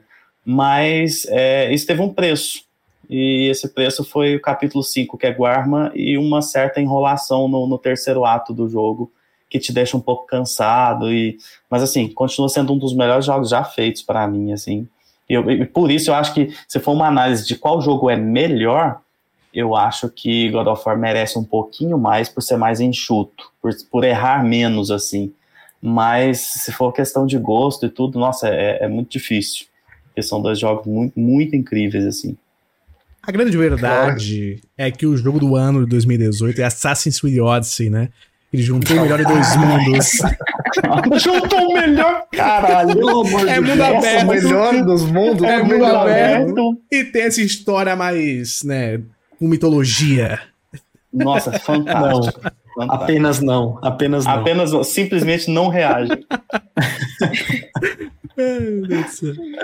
Mas teve, teve um, um fator de decisão também, um- aquele momento que toca Unshaking lá no, no Ali- Red Dead. É, ali é parada. Ficou gravado É na logo memória, na assim. volta do Os né, dois você momentos, ali, Exato. os dois momentos de pensa, a barrigada que ele acabou de, de, de cometer ali, de ter, ele compensa com aquela. Só- simplesmente. só- Red Dead e, e- Red Dead, Death Stranding e talvez Nier Automata, que, É. que eu tenho momentos assim que marcaram tanto tão com forte. uma música e um momento.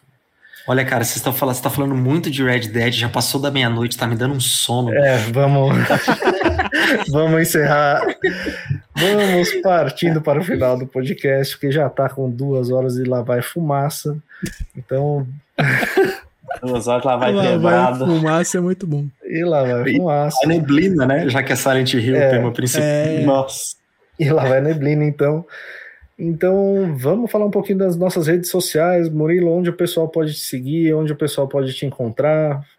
Atualmente, é, eu moro no Twitter, é, resido lá, Murilo Underline Valim, Valim com M de Metal Gear Solid no final.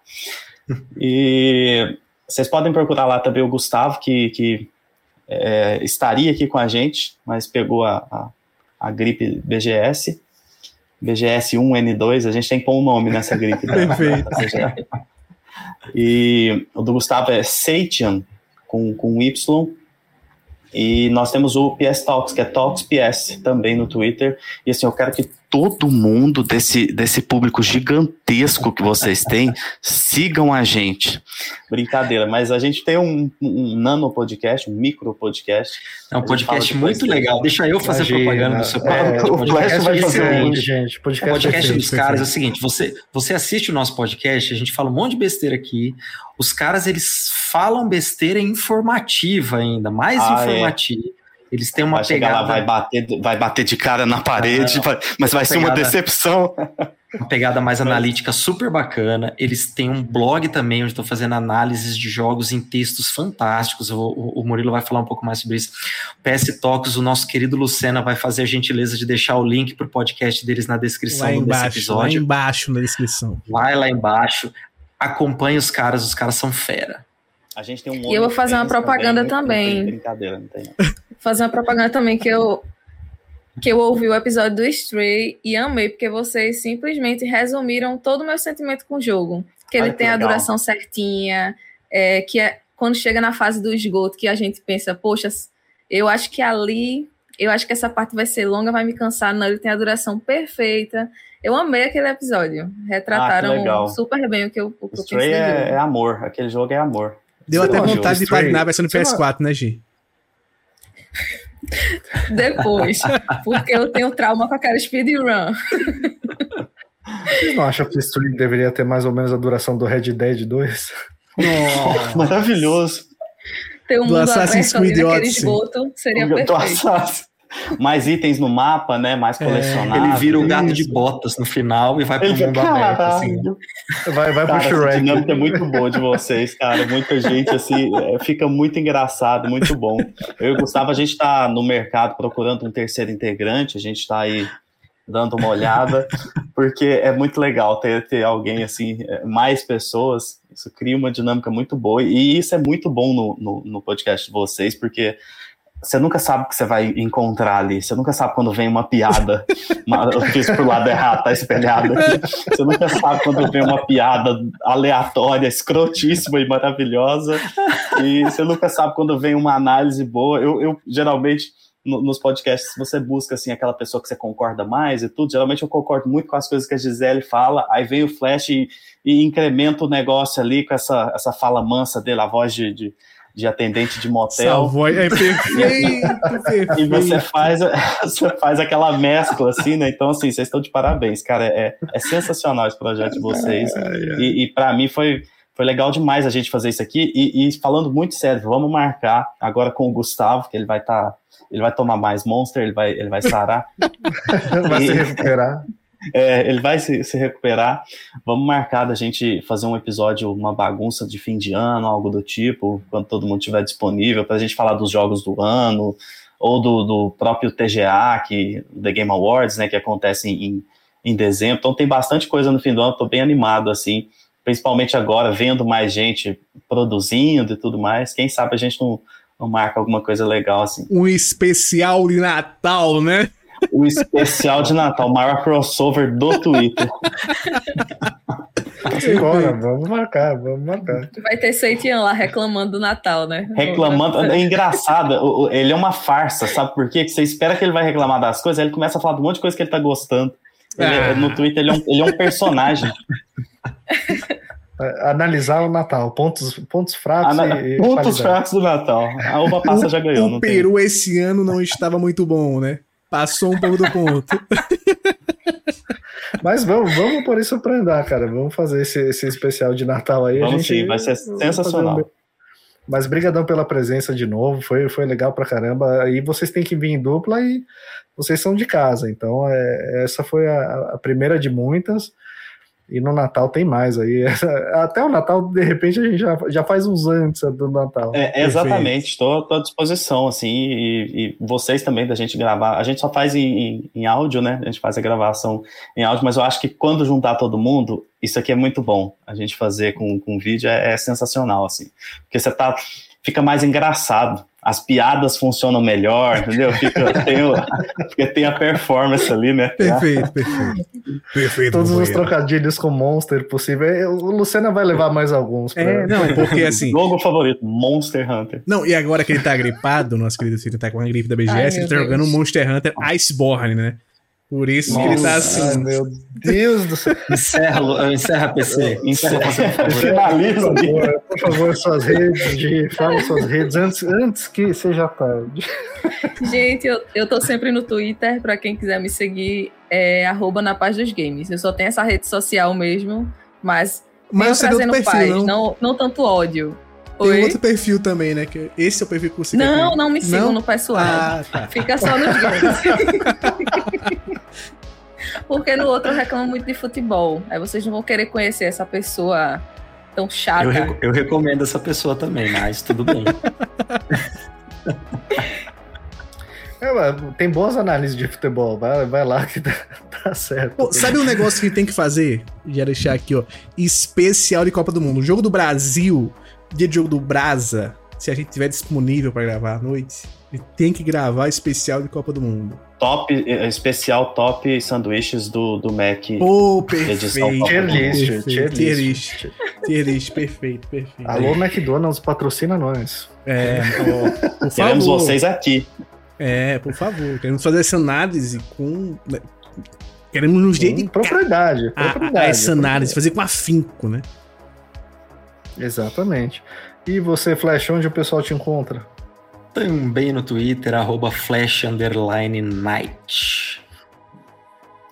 Você, doutor Lucena. Flash, a bateria social dele já acabou, coitado. De, Não, tô cansado. E é curioso, é curioso ver o Lucena. Esse é o auge do Lucena. Meia-noite e dez, é, o Lucena. Ele acordou agora. Chegou tá agora. Começando a noite, tá começando a noite agora. Grau eu já tô hoje não, tem, hoje não tem o Nunca lixo, dormi né? esse horário. Não, hoje, hoje não tem lixo. É, a, a, daqui a pouco eu vou fazer minha janta. Vou botar alguma coisinha aqui pra assistir. Vi uma livezinha do nosso querido Casimiro um tempinho depois, ver o que, que ele vai reagir hoje. Que hoje é aniversário do homem, né? Hoje é, ou é amanhã, não sei. Jogar um, um, um Valkyrie daqui a pouco. À noite é uma criança. Isso é coisa linda. o cara tá ligadaço aqui, velho. Aliás, e nesse bem monstro. Meia-noite e vinte, pessoal, pra quem tá ouvindo. Gente. Hoje Diga aí é suas redes, vá, Luciano, onde o pessoal te encontra. Agiliza isso aí. Lucas Luciano 84 no Twitter, no Instagram, no TikTok, Despertar Nerd no YouTube. É isso, meus queridos. Podem ir lá. TikTok, inclusive, eu postei há pouco tempo no TikTok, enquanto eu tava com. Porque teve um problema, a gente teve problemas técnicos hoje. O principal problema técnico, que foi o grande problema técnico, foi meu computador que decidiu atualizar assim que eu abri. Essa foi a grande verdade. E aí, quando, quando o computador é atualizou.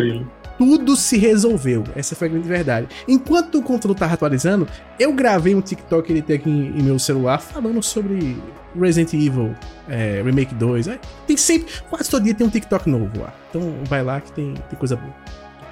Segue o homem no TikTok. E para me seguir é muito fácil, minha rede principal é o Twitter, é arroba jogando sem hype, e lá na minha bio tem um Linktree com as outras redes, então se quiser me encontrar nas outras redes é só procurar por lá. E é isso, gente. Valeu, brigadão, um abraço. Tchau. Tchau. Tchau, Falou, tchau. se Falou. cuidem. Tchau, tchau. Valeu.